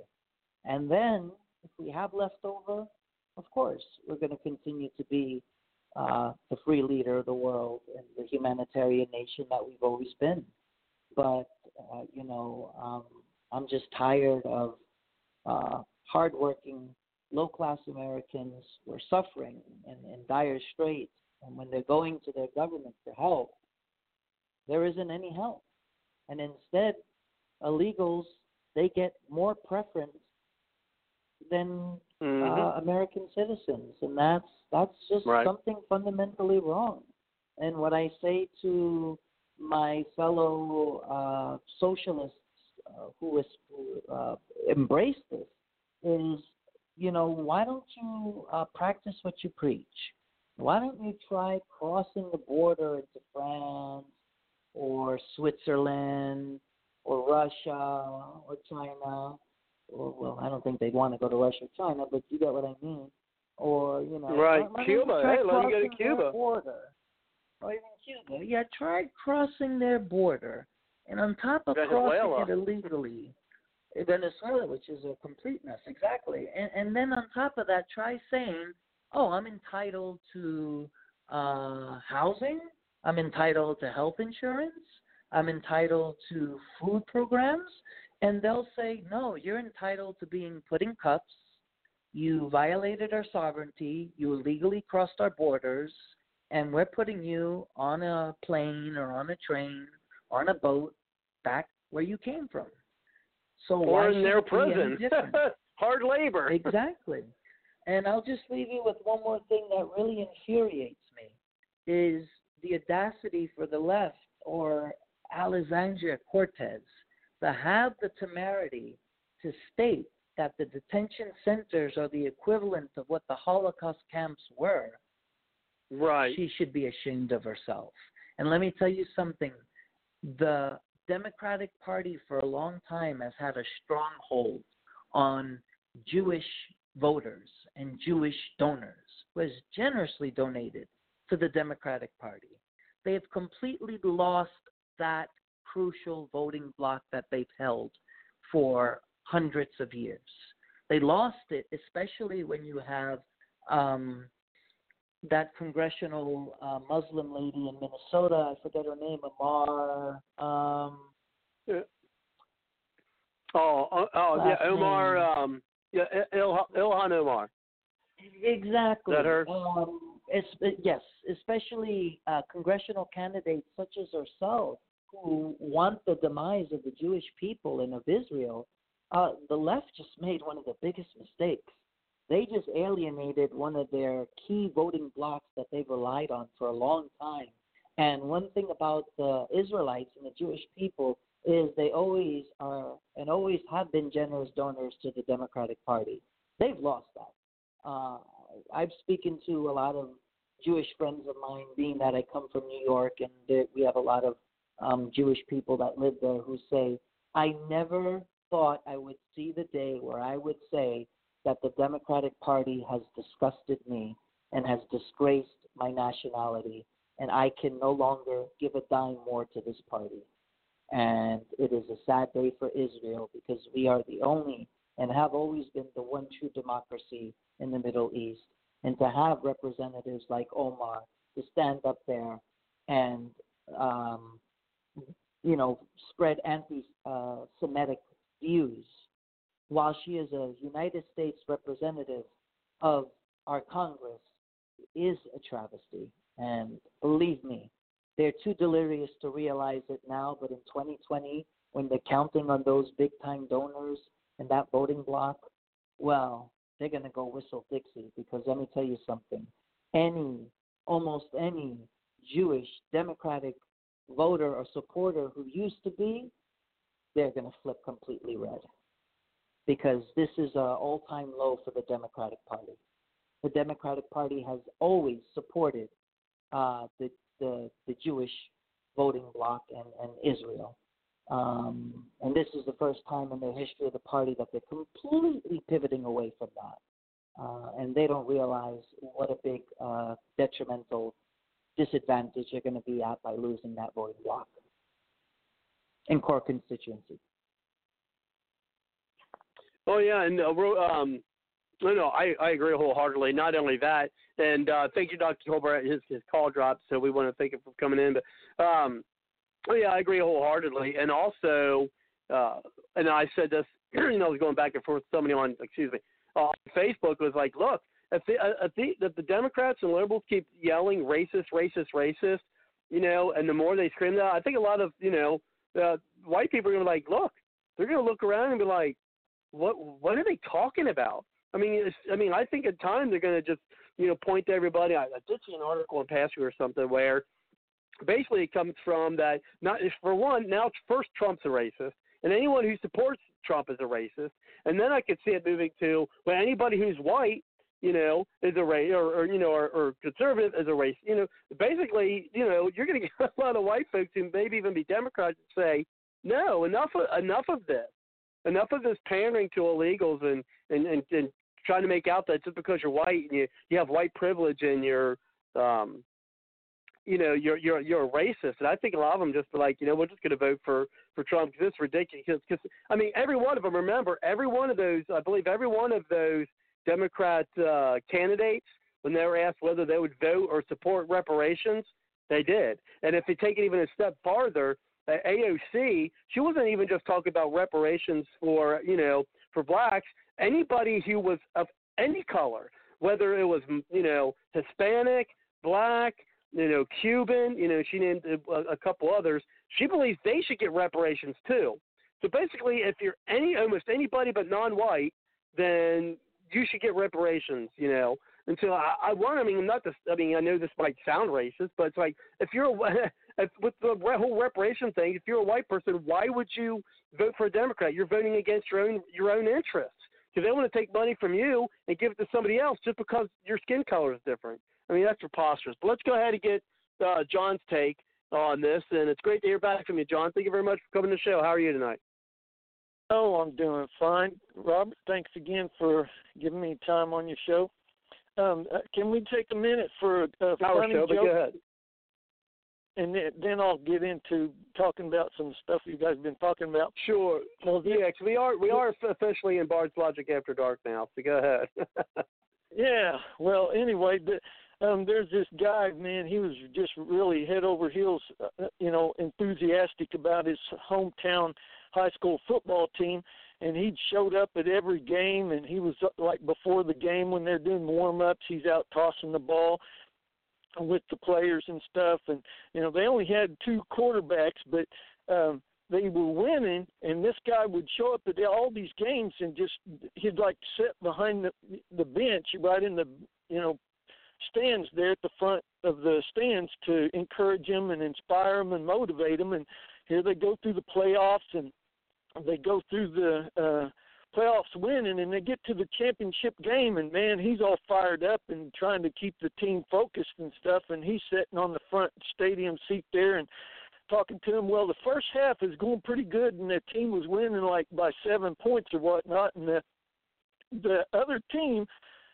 just mowed over the quarterback. And like I said they only had two quarterbacks but their fir- their first quarterback man broke his arm took him out on a stretcher and then the you know halftime came the guy got out there and threw the ball around with the guys again and tried to motivate them and encourage them and inspire them to go on and win. Hey look this is the championship. You guys have come a long way and stuff. And halftime get into the third quarter and bam the this other team just knocked out the second quarter broke uh second uh, quarterback broke his leg he was taken out on a stretcher and the coach is looking around kind of frantic and wondering man what am i going to do and he runs right up to this guy and he says hey you know can you pass a football and the guy looks at the coach he said coach i'm not sure i can even swallow one No. Jeez. I Anyway. gotcha. I know what that is. I thought it was kind of funny. I didn't know if you would think it's funny or not, but I wanted to share I that thought it with everybody. But uh as far as all these issues, man, there's a ton of them. You guys always bring up great topics and points. I'm going to touch on a few different things that Joseph hit a lot of things that I tend to feel my in my own heart and see in my own uh, myopic uh, perspective of experience and observation, and then uh, what Sally was saying and Dr. Tolbert in the sense of Dr. Tolbert was bringing up about how these car dealerships and whatnot were, you know, not American and now certain foreign named manufact auto manufacturing companies are are now in America. My thing is about when Trump says hire American, buy American. I'm like saying make sure they're owned by Americans too, because a lot of these foreigners are coming in, like that was mentioned. They set up a business and stuff. Well, yeah, they might hire Americans and then get people to buy American, but all the profits leaving America going to these foreign multinational corporations, and so. You know, within reason, they're still siphoning the money and, and the gains or the resources of America. And look what our government did, turning over the next twenty some odd years. China has a lock on the number of our ports of entry. Well, gee whiz. And then what Sally was saying with the H-1B visas and work visas with uh, Walt Disney and Sony and these different places that bring their own people in with these visa programs and displace Americans. Well, all this adds up to the Federal Reserve banking cartel. You know, those money master groups that like to bribe and manipulate our Congress are using these opportunities as Machiavellian scams in order to continue to keep us distracted while they fleece us. And just like what um, Joseph was talking about the immigration thing, these immigrants are coming in here because somebody's baited them to come in here. But we have 80 to 90 million legal Americans on the public dole now. So not only are we paying for the public dole of our fellow Mhm. Americans that's coming out of our tax dollars, but now we're also having to um, pay for the foreigners coming in because that money comes from somewhere in order for them to have transportation to and fro wherever the you know border guards got to take them all the food and the things that you know Joseph was mentioning and they get legal services too now they're giving uh, you know Congress is passing more laws to spend billions more dollars to give get more um uh, immigration lawyers in the here and give these people rights and whatnot. And like Joseph said, hey, the Americans that are here already should be taken care of first. You know, how many homeless people do we need? I mean, we already have 80, 90 million on the public dole the taxpayers are paying for, but how many millions of Americans are living out of their car on the streets and in a tent city or whatnot, and they're not getting anything they're not getting representation. They're just bumming and stuff, and they can't get the Congress and whatnot to listen to them and say, "Hey, look, you know, we can't help it that the educational system has been hijacked, and then that we didn't get what we needed to understand when we were a young kid, so we grew up to be idiot adults, and now nobody wants to hire us." So you know we're drug addicts or whatnot in order to try to get away from having to deal with the reality of the ostracizing of our fellow Americans looking down on us like it was our fault. And so then they start stealing and stuff from people. Well, a lot of the foreigners coming into America, same type of situation. If they don't uh, aren't able to make it work because they don't learn English or whatever, or the multinational corporations go, hey, let's use the language as a divide and conquer strategy. You know, bait these people to make sure all the corporations have uh, the means to be able to cater to anybody for whatever different language. Well, what happens too in that same sense is the people that are Americans that don't speak any other language but English get displaced, and now they're in, out in the public dole. But it, they try to use that as a means to force people into these uh, government programs where they can do more spying.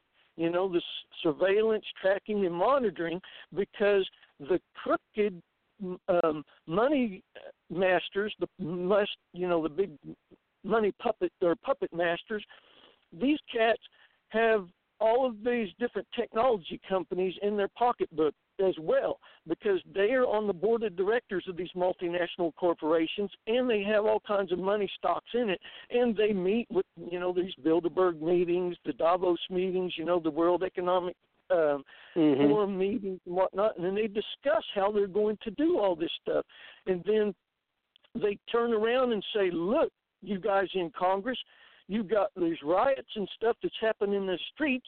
Our our technology companies have the answer. We'll send, we'll sell you more video equipment, more fingerprinting equipment, face tech, uh, face recognition technology, and then you can actually monitor everything and make sure everything's going, you know, to what you're liking. But then they turn around and make money off of that. So they're actually baiting the system in order to make sure there's more frustration, and that's where, like Sally was saying, and if you listen to Sally's show on Monday, you know, blogtalkradio.com, American Statesman on Monday evenings and Tuesdays, but she'll, she brings up how a lot of these um, congressmen and senators are doing these um, public-private partnership agreements for toll roads and stuff with these mm-hmm. foreign entities and whatnot, and that's another means of foreign. just sending more money and resources of America to foreigners, and then the mm-hmm. the puppet masters continue to bribe the congressmen and senators and saying, "Hey, look, you know, like, have you ever heard of InfraGard? Look up InfraGard. The CIA, the FBI, NSA has 78 fusion centers across America where they are doing contracts with private companies in order to help collect data on you and me. Google is part of that, AT&T, Verizon, um, uh, Facebook, and now Facebook is trying to introduce this crypto cryptocurrency. And a lot of these politicians when they're on the floor and you're watching them on C-SPAN and stuff, that's just a kabuki theater. They're just saying stuff to manipulate you. It's just like the Kavanaugh and the Gorsuch nominations, you know, the- theatrics and whatnot. They're just trying to manipulate people's psychology to allow the rule of law to be totally, dis- you know, screwed over. So that way you can just create any kind of um, accusation about somebody that's not in their circle of influence and you get uh, run through the coals and Trump he was in their circles and he knows how their system works but they're all ganging up on him now and trying to manipulate and control him but he knows enough and has enough people that he's being able to keep in touch with to help him keep his strength and solidarity of what he's doing but don't let us get scammed by the trick either because Trump has to say certain things in office that so that way he keeps them at bay. He doesn't want to end up like John F. Kennedy. And they know that he knows a lot of stuff, and they know because his situation. Remember, he went really bad in debt, building his co- companies. He might be worth billions of dollars, but he owe he owes billions of dollars too. So within reason, he's got some leverage. They don't want him to die for certain reasons, but then other also other reasons is because they want to continue to use him to manipulate the system more and more. And so it's a divide and conquer strategy. And so when you think about corporations and all of the different players that's playing, I'm always going to come back to the same thing. We have to abolish all personal income taxes and property taxes, and then uh, um, get a line item veto for every legal United States citizen because the power is in your ability to self govern and to be an actual free person. When the people who get elected into office go into office and they're able to burden and encumber you against your will without your consent, you're not self governing, nor are you free. They've just nullified you as a self governing free citizen, and they've rendered themselves as the master and us the slave. So, in order to try to change that from where we're at right now and try to stop some of this stuff, we have to say no more taxes. Because remember, up to Federal Reserve 1913, we didn't have any of this kind of nonsense to deal with. The 16th Amendment was not ratified until then. And then, then the taxes and stuff came in and stuff. So we we had a different system before the Federal Reserve and the 16th Amendment came into being, where there weren't property taxes and whatnot. Now they're using the government as a weapon to manipulate and steal from us and to box you in a corner so that way you are always on the need and they always have an answer and their answer is to join this program and when you join that program you use your social security number and you have to you know sign up and whatnot now they can track you everywhere you go and with the cars that's coming out they're going to they've got black boxes in them with gp uh uh, GPS and all that stuff. So and a remote kill switch. Remember OnStar that stuff's just been taken to a whole nother level. So there, way, if we get Dragonfly in America, just like in China, because remember, Dragonfly is a Google product that is a social um, scoring program that says that if you don't behave in certain ways, then you lose your score, your credit goes down or whatnot. Now you're going to lose certain privileges, and that means that if they want to remotely kill your car, you know, as far as turn it off and not allow you to drive it, and you have to whatever, or you're reading the wrong books and they don't want you to read them and they want to delete them off of your system or whatever. Anyway, there's a whole lot of other things that goes into that, but this is all a manipulation and it's just one money grab after other. And as much as I love what you're saying about Space Force and NASA, remember I told you I'm not against NASA and the Space Force. I'm against the way they're using the government to steal money from us in order to fund all this stuff. And that's where the problem lies. Because I agree with you, we do need to make sure that we have security. But this national security, like I said before, is only them using all of us and our money that they steal from us called tax dollars, extort you know, and uh, and exploit us and you know duress and coercion. I mean, they're all illegal. Embezzlement. You can go through a whole list of things. You know, fraud on the inducement from the get-go, extrinsic fraud, denying you your due process, denying you your equal protection of the law, it's all and then I can go into details. That's how I know this stuff is legit. I don't always get to go into details because there's so much involved and it gets sounding rambly when I'm talking on these shows. But the once we stop the money flow to them and say, hey, no more property taxes, no more uh, personal income taxes, and every legal United States citizen has line item veto, then you get to use your pen to strike out as many lines as you want to, one at a time, or you know, as far as you want to, to make sure that your pursuit of happiness has the right to flourish.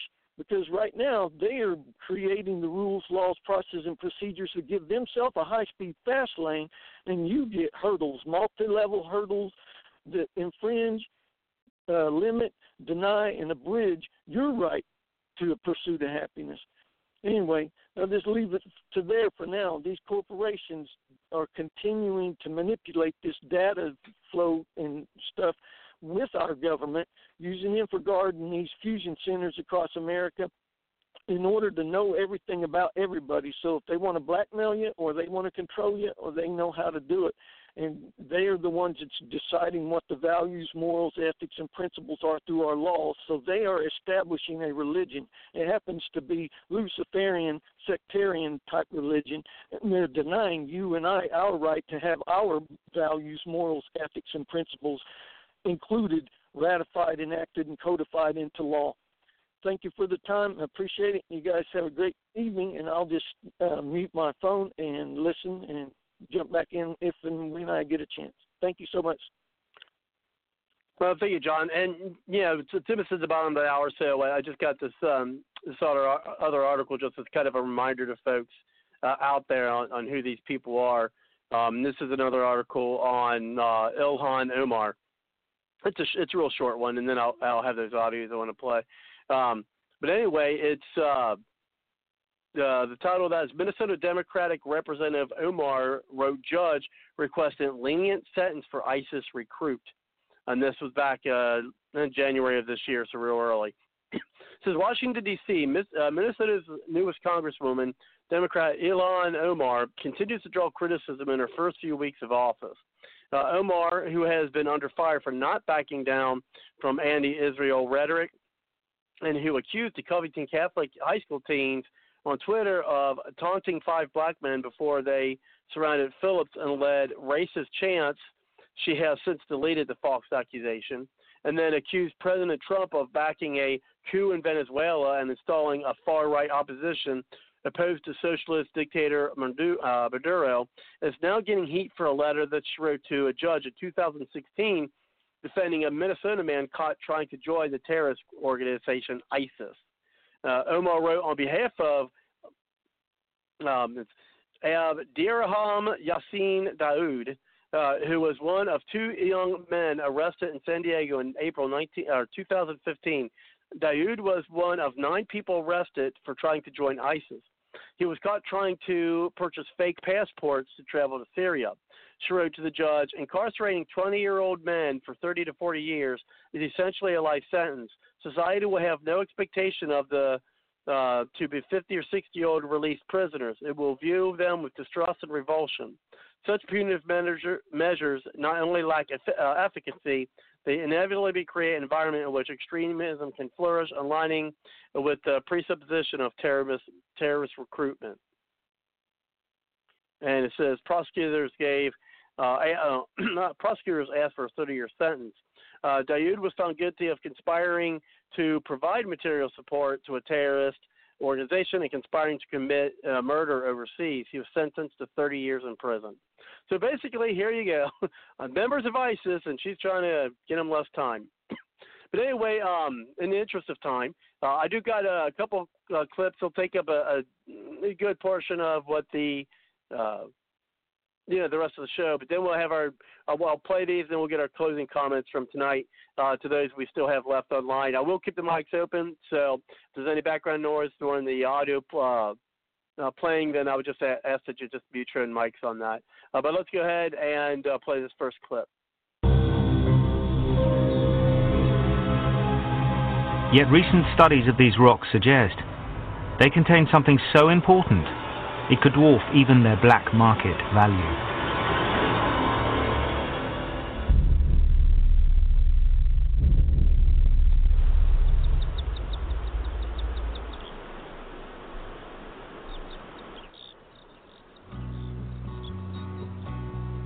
Since the 1970s, scientists from across Europe have been beating a track to the Oxfordshire village of Culham. Here, they are pursuing a new form of power that could transform life on Earth. It's called nuclear fusion, an attempt to reproduce on Earth the reaction that fuels the Sun.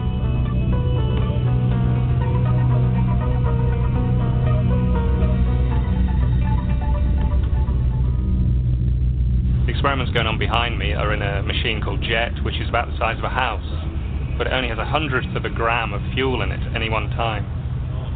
If you turn that into a power station, it would need about a kilogram of fuel during a day, compared to a fossil fuel station, which would need about 10,000 tons of fuel to produce the same energy. The reaction is fueled by hydrogen, the commonest element on Earth. It's based on the principle that if instead of splitting atoms, as in conventional nuclear power, you heat them up to millions of degrees centigrade, they fuse, releasing huge amounts of energy. The process requires us to reach very high temperatures. It's what powers the sun and all the stars. So if these were two hydrogen atoms, if they just move together slowly, they bounce off each other. It's only by getting them to very high temperatures they can come close enough to capture each other. Uh, could you start the countdown, please? But as scientists experiment with the technology, they've hit a major problem. Three, two, one, zero. This experimental reaction produces enough power to supply the energy needs of a small town. But it also produces enormous quantities of highly destructive neutrons. If the experiment is run for longer than a few seconds, it begins to destroy the walls of the reactor.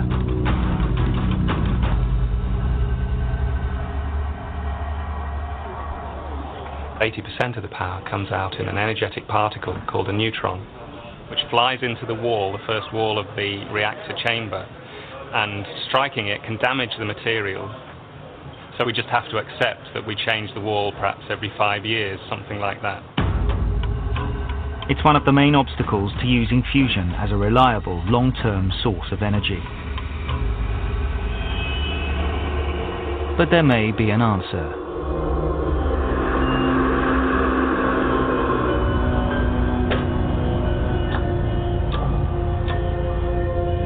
Since the 1980s, Jerry Kulcinski has been nursing a dream.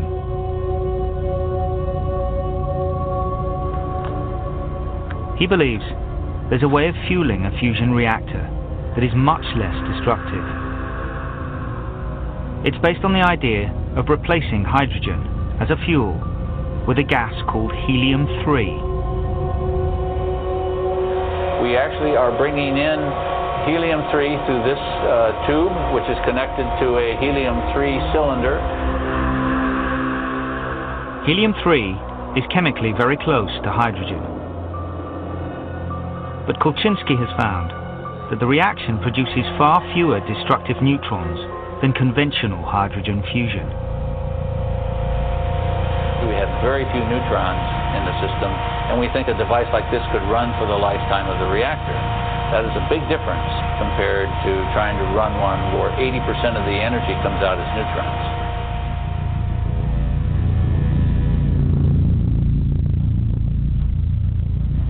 But the only helium-3 on Earth comes from decommissioned nuclear weapons and is extremely scarce.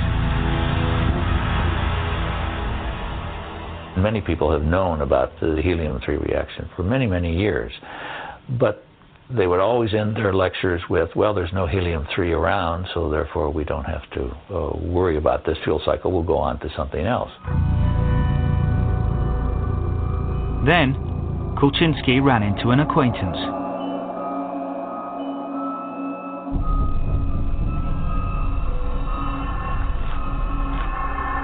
Harrison Schmitt was the only research scientist among the 12 Apollo astronauts. This boulder is typical of the uh, of the granitic rocks that form the core. He's a trained geologist. Probably an intrusive rock, although it's sometimes very difficult to tell. See if I can't crack the uh, corner and get that contact. It's obviously very, uh, very cohesive and fragmental-like. Schmitt came back from the moon and analyzed samples he'd collected. He found they contained significant quantities of helium-3. We have significant information about the distribution of helium-3. We, of course, sampled uh, the soils at Tranquility Base where Neil Armstrong landed. We have uh, uh, indications of high titanium, which is a surrogate for uh, helium-3. And then also the polar regions have high concentrations there. Uh, so uh, we have a, a pretty good basic understanding right now of where it is.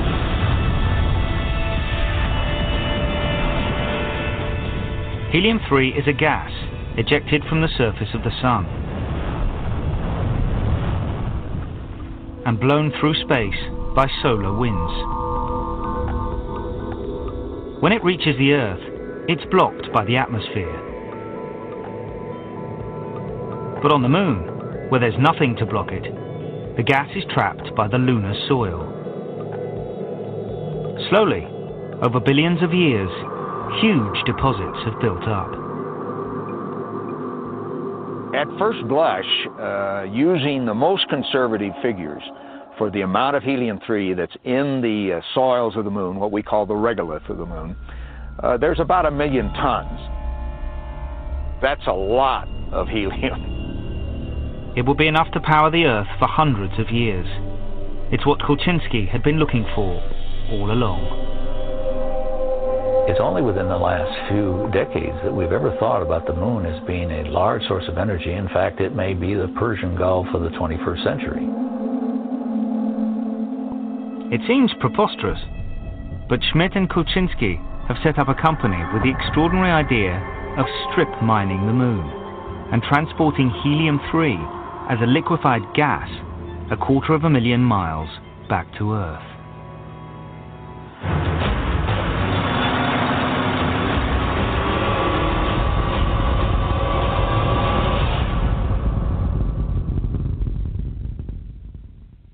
It's not a madman's dream to go to the moon and access its resources. We've been there, we know how to do it, we can estimate the cost. Uh, that's not a madman's dream. Yet even if it were possible to mine the moon, not everybody believes we should be looking at it as an object to be exploited. Okay, Houston, as I stand out here in the wonders of the unknown, I try to realize there's a fundamental truth to our nature. Man must explore. And this is exploration at, at its greatest. Here we go. Edgar Mitchell is a former test pilot who took a degree in engineering before spending nearly three days exploring the lunar surface in 1971. Going to the moon for me was a powerful experience, a turning point. And the easiest way to say that is going to the moon caused me to see the bigger picture, to put things in a larger perspective, and to see Earth and our civilization as just a tiny speck in the larger scheme of things. Wish we had time just to stand here and look. Mitchell's experience led him to draw almost exactly the opposite conclusion to Schmitt's there are those who believe that expanding outward and using the resources of the rest of our solar system are what we should do. And perhaps in due course we will have to do that. But first, we have to learn to live within our means here, to live within resources that we have, instead of just saying, well, we can consume all we want, and then we'll go to the next planet and consume all of that, and the next planet and consume all of that. Mitchell believes we are still profoundly ignorant about the moon. And in our rush to exploit it, we could destroy valuable scientific information. Boy, that's really tough rock. We've only just barely scratched the surface of going to the moon. I can move it, I can rock it. We've only had six flights land in uh, six different locations and only been there a few hours each time.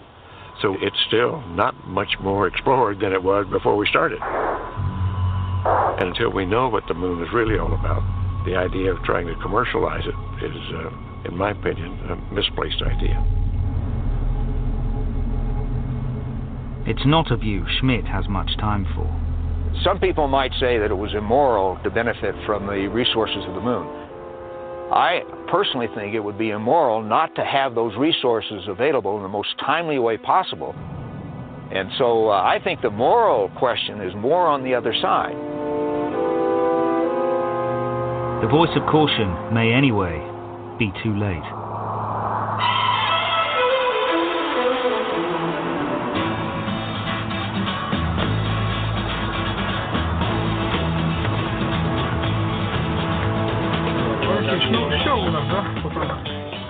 Nikolai Sevastyanov is the boss of Russia's biggest rocket company, RSC Energia. The company has a long and successful history of putting men into space. Sevastyanov has a reputation as a shrewd and effective businessman.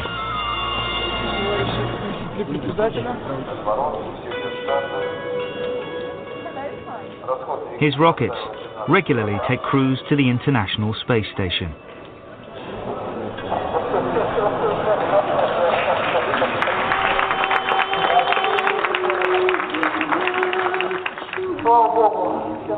Thank goodness you are safe. Look after the station. Remember, it is the cornerstone of world manned spaceflight. But Sevastianov wants to do more than take crews into low Earth orbit. He too has seen the potential of lunar helium 3.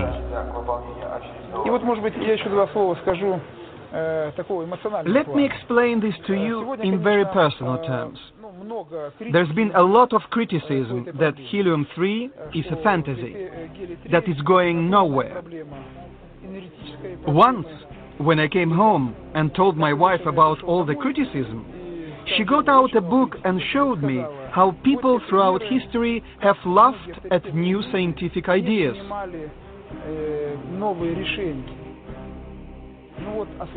I remember vividly how when gas was found in the Arctic Circle, skeptics said it would be far too expensive to build pipelines to bring it out. But historical experience has showed that if you set people a task, it will be solved. Sevastianov wants to begin industrial scale mining on the moon by 2020. That's the same timescale as the Americans.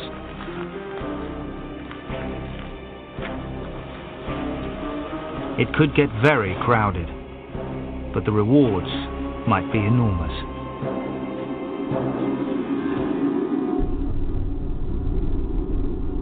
If we had gold bricks stacked up on the surface of the moon, we couldn't afford to bring them back. This material, at several billion dollars a ton, is what makes it all worthwhile. There is nothing that we know of in the solar system that is worthwhile going out to get to bring back to the Earth other than helium 3.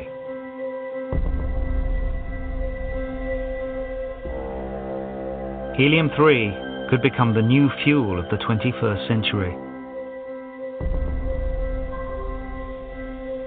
A source of fusion power that could provide an almost inexhaustible supply of clean, pollution free energy.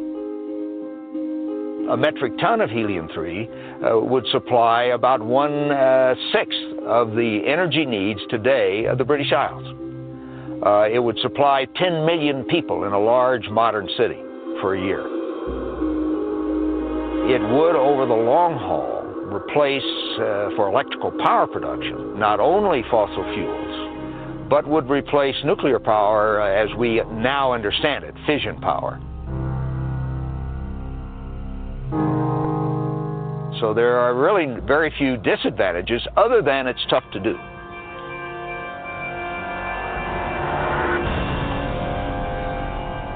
If these men are right, whoever controls the moon might just control the world's energy supplies for hundreds of years to come.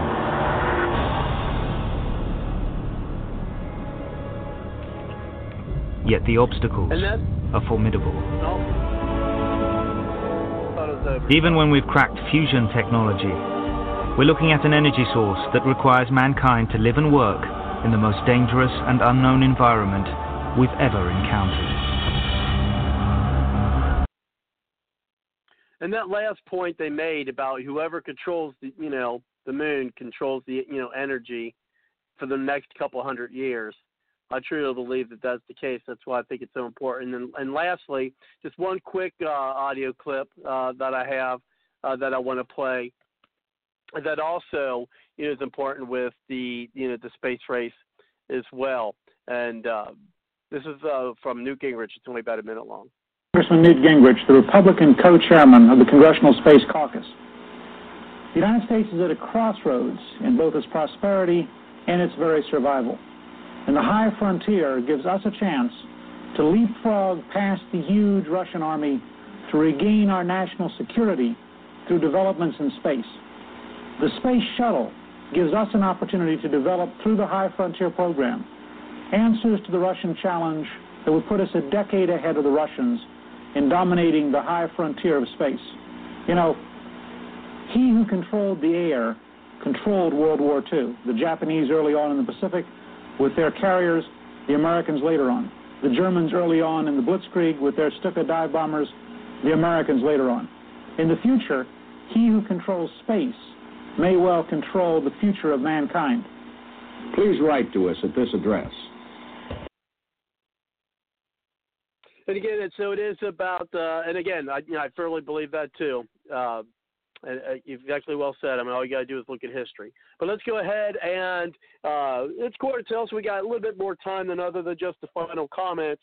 Uh, but we will bring uh, things full circle here, and the way we'll do it is first we'll go to Joseph, and then we'll go to Sally, and then Kelly, and then John, and then uh, probably put some things in myself, and then we'll perhaps uh, close things out. But we, you know, we got plenty of time. We got about um, ten minutes before I have to. Well, that actually leaves people about two minutes. So actually, we I guess we do only have enough time for uh, people's two-minute closing comments, uh, and then we'll uh, have to close things out for tonight. But of course, everyone, uh, thank you very much for you know coming to our uh, you know second episode, Elisa, uh, of of us coming back, uh, and I really appreciate it. And again, uh, if you could share out the link, if you can, uh, if you don't have it, if you're just using the call number, uh, uh, the link can be found uh, there on Facebook. If we're friends on Facebook, I had to redo my Facebook page because um, uh, I had to. Uh, I'm not going to spend the time to do the story. I just had to remake it,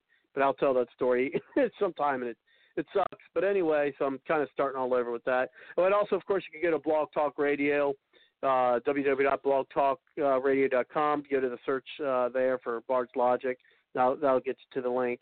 Uh, or you can email me, and I could give you uh, the link there for you to, to share with your uh, your folks on your social media and your emails, things of that nature. So please, um, I really would uh, appreciate you doing that uh, for the show. Uh, anyway, so let's go ahead and start at the top, and so that will be um, with yourself, Joseph, and again Sally, and then Kelly, and then you, John, and then I'll close things out. again, we each got about two minutes, maybe a little less. Um, but go ahead, Joseph. Sure. Quick question: Did the show start an hour earlier? Because uh, I know last week it started five o'clock Hawaii time, but it's ending no, at seven o'clock. No, last week it, ended at eight. No, no, it's still ten o'clock. Uh, ten o'clock Eastern time. Um, on that, you're you're six hours maybe behind on, or five hours behind. Five Eastern? hours Central. Yeah, it's uh, six forty-eight Hawaii time. But I remember last week the show ended at eight o'clock Hawaii time. Oh, it's weird. No, I, I hmm. started at the same um, time, uh, uh, same time tonight, 10, uh, 10 p.m. Eastern. Yeah, I didn't uh, notice you were in an hour later. well, which is five o'clock Hawaii time, right? I I I say, what time is it there now? Six forty-eight. Okay, it is twelve forty-eight. So you're about six hours behind us. Okay, so I didn't realize I was six hours behind. Okay, so I have next time I have to chime in at at four o'clock Hawaii time. Yes, to be at the top of the the show. Mm-hmm. All right. Uh, so I'll just leave it really quickly. Um, we have the uh, Democratic debates coming up again, and um, oh, we'll be discussing I'll be really brief. That's for sure. So um, I actually let's see what happens with the debates. Let's see what more outrageous, outlandish things they come out with, and uh, let the games begin. Um, it's uh, that time of the year, and uh, I'm sure we'll have more time to uh, go into detail and discuss that as we uh, come near 2020 and uh, election season right away. And I'll leave you with one more thing. It feels like yesterday, uh, as if yesterday was November 2016 when Trump got elected. So everything going pretty fast. But uh, wow, time sure flies when you're having fun. And I'll leave you with that. And good night to my fellow uh, colleagues and friends on the show. And uh, I look forward to chiming in next week. But this time I'll uh, I'll get the right time uh, at the top of the show. Oh no, no, I appreciate it, Joseph.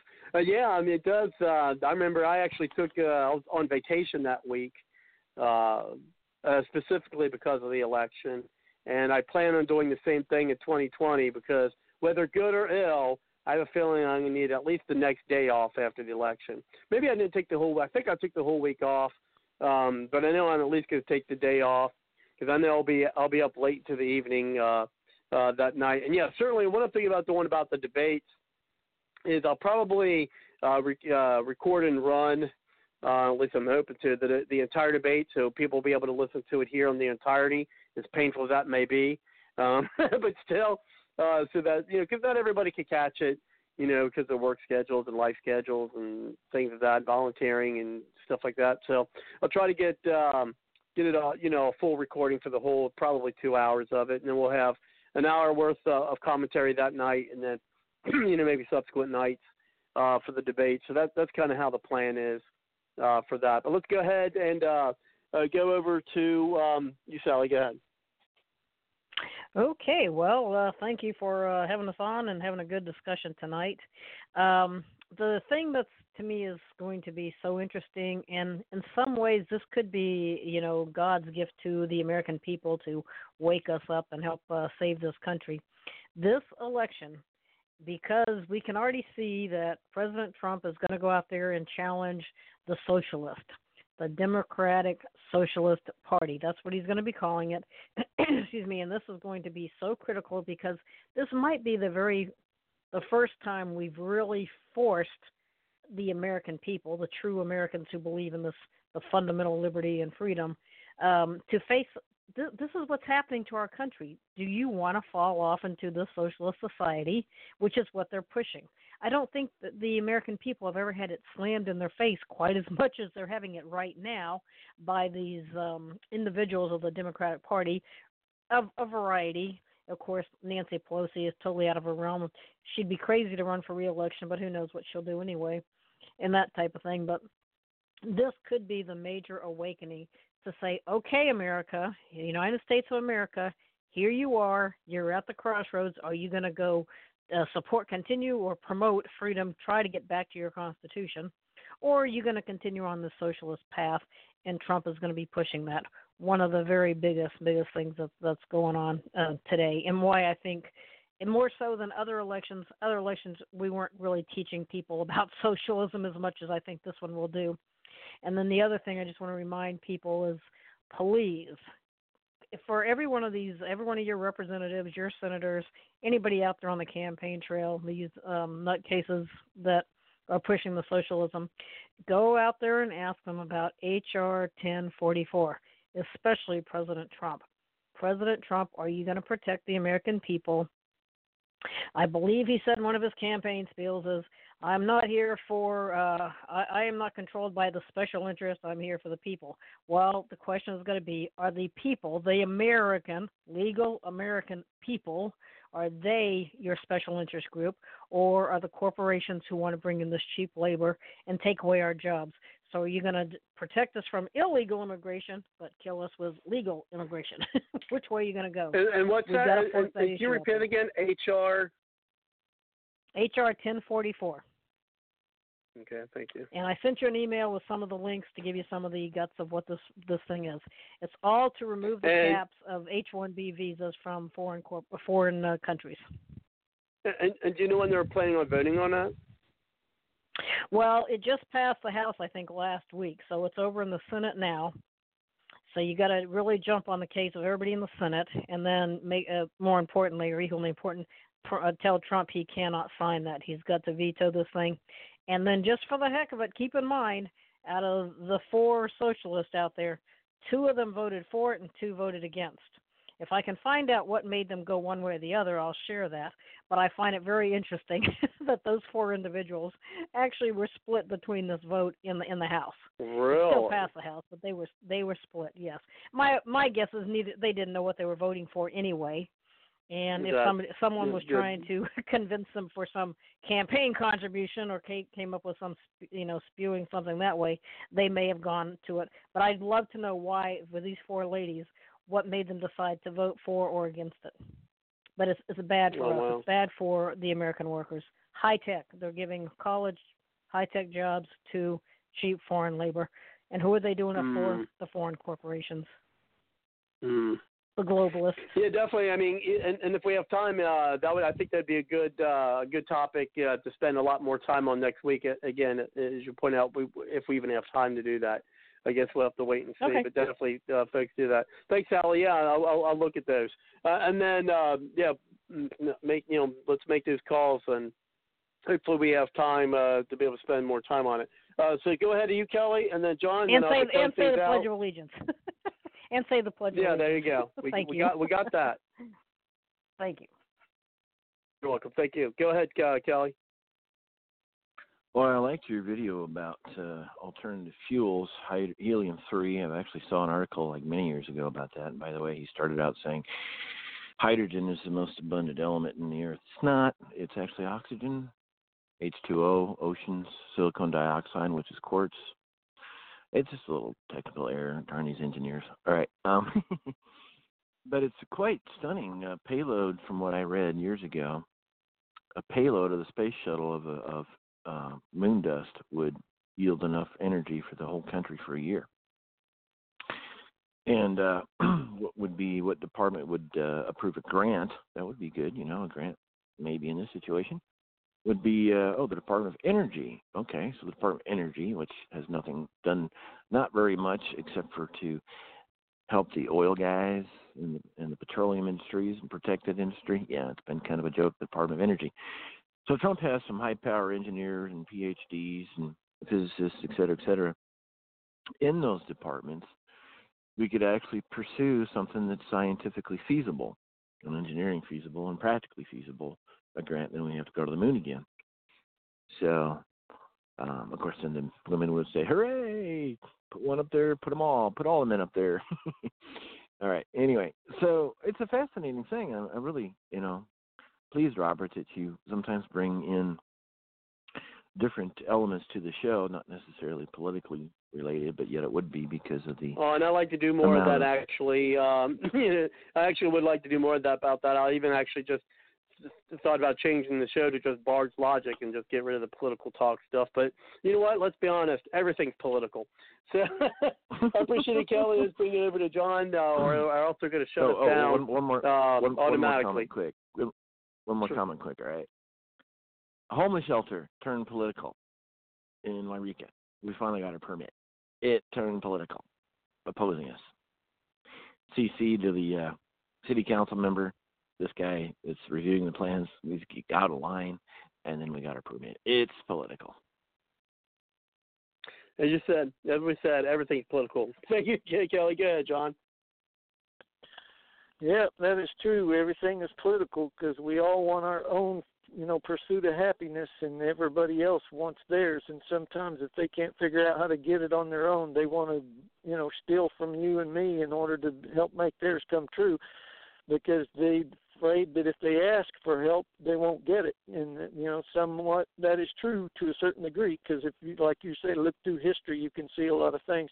But anyway, um, definitely want to keep everybody abreast of uh, this upcoming vote. The raise the wage to 15 bucks an hour stuff is another one of those scams by the multinational corporations. They're trying to put the small business people out of business so they can get more market share, and that helps get you know consolidate the data so they have more control. Think about it.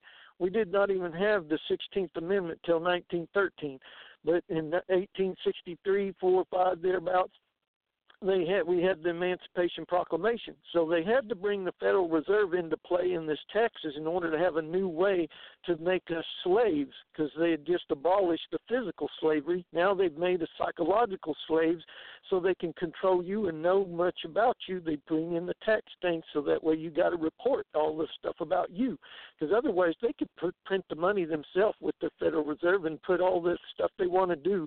They don't need our money to do it.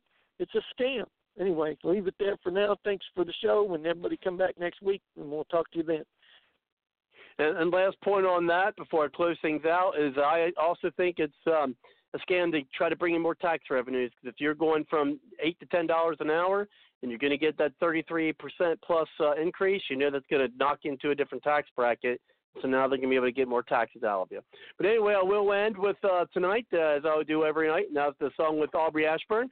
Um, check out the website, uh, www.aubreyashburn.com.